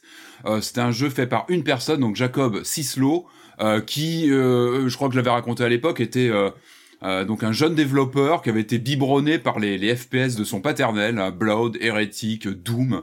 Euh, il le voyait jouer à tous ces jeux-là et puis il avait eu envie de d'avoir de, de, sa propre proposition de, de FPS rétro et c'était un vrai petit bonheur ce jeu euh, Project Warlock, un côté pixel art et c'était en fait une sorte de relecture du premier Wolfenstein. Donc avec ah oui, quelque chose C'était très référencé très référencé Wolfenstein 3D avec pas mal d'armes, etc. Donc c'était une bonne surprise de l'époque. Et puis il avait annoncé dans la foulée qu'il travaillait sur une suite.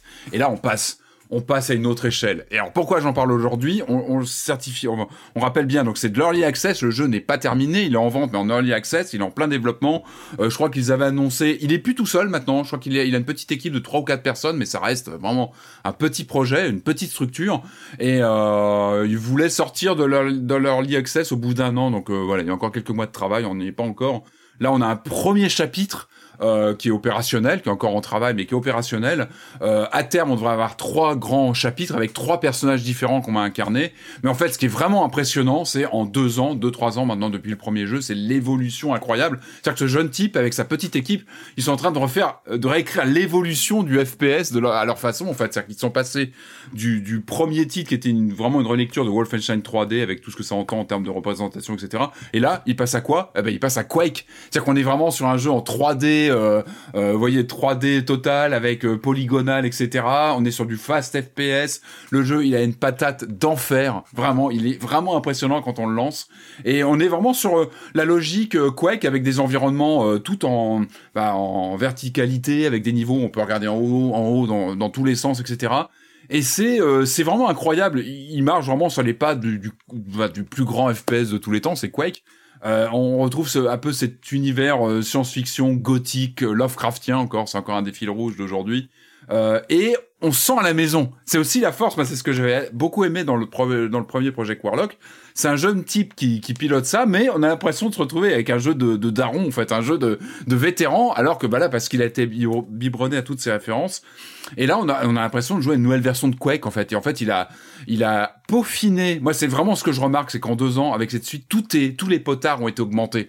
Ils ont beaucoup appris. Il a beaucoup appris de, bah, de l'expérience du premier jeu, euh, tout en gardant ce côté un peu cartoon qu'on avait, qui était un peu suggéré encore sur le premier. Et là, on est sur du vraiment sur du cel shading qui a assumé ça. Imaginez un petit peu le moteur de Doom avec ce côté euh, surface pleine 3D polygonale, mais avec un rendu cel shading qui est vraiment excellent. Les monstres ont une gueule d'enfer. Euh, vraiment, je, je, suis, je suis assez dubi, euh, je suis dithyrambique, mais le, le feeling du jeu est assez incroyable. C'est-à-dire qu'on a une vraie un vrai ressenti des armes. Il y a, ça, ça pulse. Le, le, canoncier, il est incroyable. Et ça, c'est, le, le, test absolu. C'est le double canoncier. Et là, il a une pêche, une patate incroyable. Le jeu, il a un look d'enfer avec du cel shading qui, qui envoie les monstres sont vraiment, vraiment bien modélisés. On perd ce côté très pixel art du premier jeu pour aller sur autre chose. C'est aussi une nouvelle proposition. Euh, Là, sur les niveaux qui sont disponibles, on a une petite diversité, sur qu'on va aller dans des forêts, des villages, mais ça reste avant tout du bas de la, la forteresse gothique qu'on aime bien, quoi. C'est ambiance Quake et, et c'est très très bien. Euh, il n'y a pas que ça. Donc il y a des nouveaux ajouts qui, de, comment dire, d'éléments qui avaient été critiqués sur le premier. Il y avait notamment un système de sauvegarde qui était quasi inexistant. En fait, on refaisait les niveaux en mode un peu die and. Il fallait refaire les niveaux. Là, bah, c'est paraît tout bête, mais il y a un système de sauvegarde intégré automatique plus manuel. C'est important. Et surtout, et surtout, en dehors de ça, de cet aspect euh, euh, très, euh, comment dire, référentiel au grand maître Quake, il n'y a pas que ça. C'est qu'il y a une proposition aussi dans l'esprit du Doom 2016. Alors Doom 2016, il avait boosté le rythme de jeu par ce, cette, comment dire, ce système d'aller au contact pour booster, le récupérer l'énergie, etc. Et le jeu là, eh ben mine de rien, il y a une autre proposition du genre, c'est qu'en fait il y a un système de combo. Euh, on peut jouer tout à fait en mode pépère et tuer les monstres l'un après l'autre, euh, bon en jouant très très calmement. Ou alors il y a un système de combo qui s'affiche dès qu'on tue un, ennemi euh, avec une localisation plus des, des, coups, c'est vraiment bien fichu. Mais en plus il y a un système de combo qui s'affiche à l'écran et si tu arrives à enchaîner comme ça avec ton fusil à pompe ou ta mitraillette et des comment dire du carnage de monstres, tu accumules des combos qui vont te en plus te donner un une gratification, j'ai utilisé reward alors j'aime pas ça, une gratification in-game automatique, c'est-à-dire que tu vas avoir plus de bonus qui vont tomber des monstres. Ça paraît tout simple comme ça, mais par contre, ça apporte une pêche au combat dans l'esprit de, Doom 2016. En fait, ça, ça te motive à aller, à aller au contact, à multiplier les, les, les, bah, du coup, le carnage des monstres, parce que tu vas accumuler plus de, bah, de, de, d'énergie, de, points, etc. Tu vas avoir plus de choses qui vont tomber des cadavres. Et bah, du coup, c'est un cercle virtueux dans le rythme du jeu. Et c'est, c'est tout bête. C'est une mécanique qui, qui se rapproche un peu de Doom 2016, mais quand même, qui, est, qui est un peu différente, euh, qui est plus, voilà, sur le nombre de monstres que tu vas éliminer comme ça dans, dans tes coups. Et c'est, l'idée est chouette. Donc ça s'ajoute à tout ce que je vous disais sur tous les potards qui ont été augmentés depuis premier jeu. Alors très franchement, on est en early access. Il y a encore des choses, il y a des bugs qui sont encore là, ce qui est normal. Hein. Encore une fois, il faut bien le, rappeler, on n'est pas sur un jeu terminé. Il y a encore des bugs, moi j'ai eu des trucs bloqués, etc. Ce qui, est, complètement normal. Il y a un côté peut-être un peu, moi ce qui m'a un peu déçu, c'est que sur le temps, quand on avance dans les niveaux, il y a peut-être une perte un peu d'originalité. Il y a des, décors qui sont un peu moins bons quand on arrive sur troisième, quatrième niveau. Je trouve qu'il perd un peu en classe dans les niveaux, mais tout ça peut être encore en, en perfectionnement. Je pense qu'il travaille dessus. En tout cas, euh, on a une bombe en puissance. Vraiment, je pense que ce titre-là, il est, il est vraiment impressionnant. Et, euh, et puis, pour terminer, c'est pas rien, alerte Romero. On a une alerte Romero. Ah, mais oui, c'est vrai. Parce que le jeu a quand même, lui c'est pas rien, c'est pas rien, c'est que John Romero lui-même, hein, bah, c'est un des fondateurs de Hit Software, c'est un des créateurs de Wolfenstein et de Doom et de Quake, c'est pas rien. Il a complètement approuvé le jeu, c'est-à-dire qu'il a, il a, il, s'est rapproché de, de, cette petite, toute petite équipe. Euh, je pense qu'il a, il a reconnu le jeune Romero des années 90. Romero, s'il ça va et donc, euh, Silva Provol, il a parlé du jeu euh, lors de conférences, enfin de, de, de, de, de, conférences vidéo. Et en fait, il va s'occuper avec son label Romero Games d'une sortie physique en boîte carton euh, époque Doom, avec un, un carton, des, des plein de goodies et une signature de, de l'équipe. Donc, en tout cas, voilà, il y a quand même un Romero approved euh, sur la boîte pour ceux qui ont la boîte c'est pas rien quand même d'avoir le c'est quand même le, le, patron du genre qui, qui valide. Et euh, encore une fois on en reparlera peut-être lorsqu'il sortira de l'early access mais là vraiment tous les voyants sont au vert c'est très encourageant. Et quelle patate quel plaisir de, de voilà de d'explorer ces niveaux. C'est pas d'une originalité folle encore une fois dans les décors etc par contre cette petite mécanique euh, et c'est très bien fait. Vraiment c'est jouissif donc je voilà on va peut-être qu'on en reparlera euh, pour l'instant, c'est uniquement PC. Je, ne serais pas étonné qu'il y ait de la console à terme parce que le premier marchait très très bien sur Switch et compagnie. Donc, euh, on va suivre ça de près en tout cas. Il est à 16 euros sur PC, Project Warlock 2. Sur Steam, sur GOG, voilà. Ouais. Euh, bah écoutez, on a fini avec euh, les jeux vidéo euh, pour cette semaine. c'est quoi le programme des semaines à venir? Oui, il y a un épisode la semaine prochaine. La semaine d'après, c'est les vacances. Et je pense qu'après, on va avoir un mois de novembre. Déjà, dès la semaine prochaine, ça commence à être un petit peu sérieux. On va, ça, va commencer à être un peu chargé. Et les, les programmes du mois de novembre, c'est ça va être un peu du costaud. Mais bref, on est prêt. On est prêt à affronter cette fin d'année à Silence on joue. Ah bah avant de terminer cette émission, cette question rituelle à laquelle vous n'échappez jamais et donc vous n'allez pas y échapper. Et quand vous ne jouez pas, vous faites quoi Julie? Alors moi j'ai regardé récemment un documentaire qui s'appelle Le business du bonheur qui est euh, donc un documentaire Arte qui, qui est sur YouTube et sans doute sur le site d'Arte où en gros euh, c'est bon enfin le, le, nom est très très parlant c'est euh, ça va en gros parler de comment la psychologie positive et euh, tout ce qui va avec le développement personnel c'est imposé enfin et en tout cas c'est popularisé en Europe par le biais du management d'entreprise et bah notamment par des postes aux intitulés absurdes comme chief happiness officer des initiatives comme euh, des soirées cartes euh, team building. Et c'est euh, ultra intéressant enfin c'est de mettre en perspective tout ça d'avoir une espèce d'historique d'historique de la psychologie positive avec bon à la fois donc les personnes donc le fondateur de la psychologie positive. Donc il va y avoir d'un côté les personnes qui le défendent et bien sûr les sociologues qui le critiquent, bah, notamment euh, parce qu'il dénonce un discours euh, un, peu un peu méritocrate et culpabilisant pour les gens euh, qui, qui sont malheureux parce que finalement ça veut dire qu'ils l'ont choisi. Et c'est vraiment très chouette, c'est bien fichu, en plus avec plein de d'images, de banques d'images, de gens qui batifolent dans la nature et vraiment, vraiment très très intéressant. Cool. Patrick, moi, je vous disais, j'étais en déplacement. Bah, j'étais en déplacement. en déplacement. jours de, de vacances. Et, alors, et je vous jure que c'est un hasard à chaque fois, que j'étais pas loin de Saint-Malo, et à chaque fois quand je suis pas loin de Saint-Malo, c'est le moment de Quai des Bulles. Eh ben, du coup, j'y vais, je suis à ah, côté. Ça existe encore, c'est mais, incroyable. bien sûr, mais plus que jamais. bien en plus cette année. Et c'était, c'était vraiment chouette. Moi, j'adore Quai des Bulles parce que, bah, moi, je, alors, très franchement, je suis un peu ignare en BD. J'aime, j'aime beaucoup la BD, mais j'ai pas une connaissance folle. Enfin, je suis, quand j'y vais, je suis un peu en noob et un peu en fanboy quand je croise des auteurs, etc. Euh, et c'est toujours un plaisir. J'aime beaucoup. Donc, euh, il y a pas mal de boîtes d'édition, mais surtout des auteurs, des dessinateurs. Les auteurs sont là et ils font des signes donc là, j'ai pu notamment euh, bah, me balader. Euh, bah, c'est toujours un moment de découverte. Il y a une concentration telle euh, bah, de, maisons d'édition, de, de, voilà, de, de, créateurs qui sont là que ça permet de découvrir des choses quand on n'est pas forcément câblé BD tout le temps. Donc c'est un vrai plaisir déjà parce qu'il y a une encore une fois beaucoup de gens qui sont sur place, beaucoup d'exposants. Là, j'ai pu rencontrer notamment Lewis Trondheim, qui était, bah, qui est connu pour la série Donjon. Moi, j'ai fait signer mon le un exemplaire de Horrific Land. C'est une relecture, je crois qu'il est au scénario, hein, sur une relecture de Disney. Euh, J'aime beaucoup l'ambiance, etc., qui est, qui, qui est, bien fichu. Euh, je me suis aussi pas mal, j'ai pas mal squatté chez Fluide Glacial. J'ai pu euh, un peu discuter avec euh, un peu discuter avec Julien Solé euh, qui, vient de signer Monsieur Léon que j'aime bien enfin voilà qui, vient de sortir.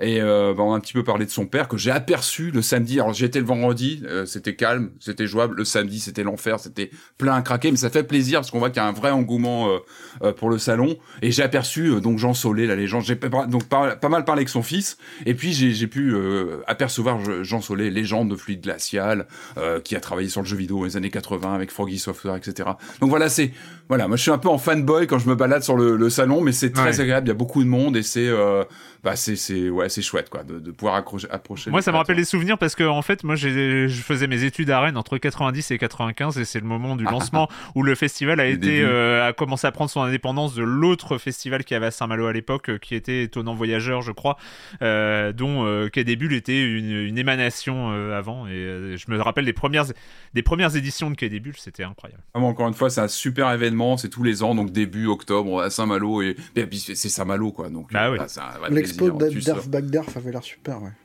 Ouais, non, vraiment. Moi, j'ai pas pu tout faire. Hein. Moi, j'étais, euh, j'y suis passé un peu en, coup de vent, mais vraiment un plaisir. Marius. Bah, quand je joue pas, je me tape des coups de panique en découvrant que des séries. Il y a une série que j'avais découvert euh, pendant Série Maniac, sur laquelle j'avais flashé de vraiment très fort.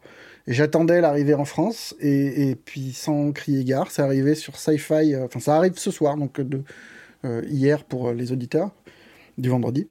Ça s'appelle Station Eleven, série HBO Max, euh, du post-apocalyptique mais radieux.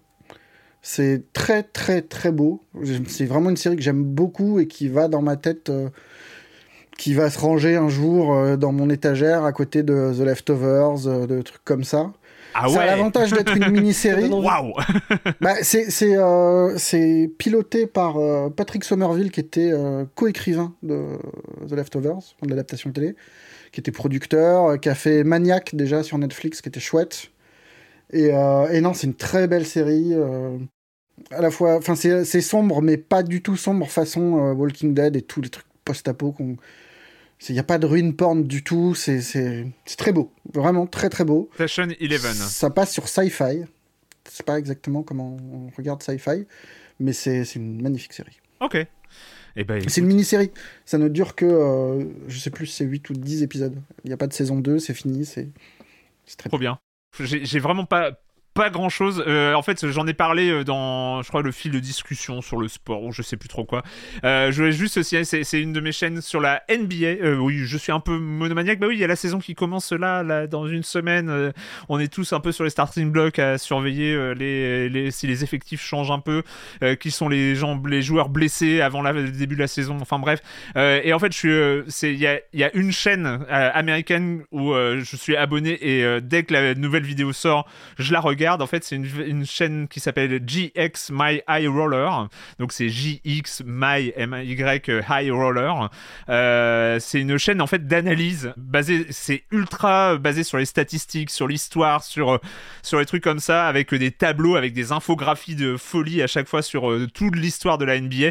C'est probabilité, non? T'es très probabilité. Chaque vidéo, chaque vidéo est un vrai bonheur dans cette histoire. Euh, parce qu'il analyse, voilà, il analyse euh, l'évolution des chiffres sur l'histoire et c'est euh, c'est trop bien. C'est vraiment une de mes chaînes préférées d'analyse de NBA. Voilà, c'est juste juste. Bah, moi, du coup, je, je, conseille le podcast The Low Post sur la NBA qui est vachement bien, qui est en anglais aussi, mais qui est super.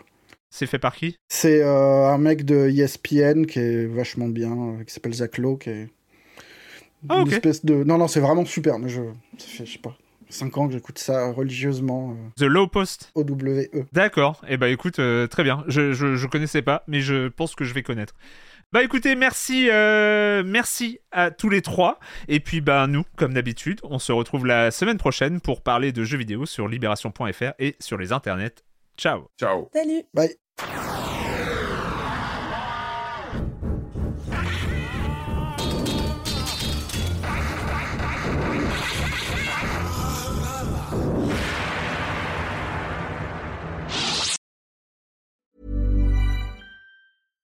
When you make decisions for your company, you look for the no-brainers. And if you have a lot of mailing to do, stamps.com is the ultimate no-brainer. It streamlines your processes to make your business more efficient, which makes you less busy.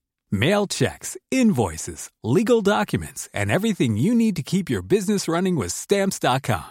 Seamlessly connect with every major marketplace and shopping cart Schedule package pickups and see your cheapest and fastest shipping options from different carriers with rates up to 89% off USPS and UPS rates. And with the stamps.com mobile app, you can take care of mailing and shipping wherever you are. Make the same no-brainer decision as over 1 million other businesses with stamps.com. Sign up with code program for a 4-week trial plus free postage and a free digital scale. No long-term commitments or contracts.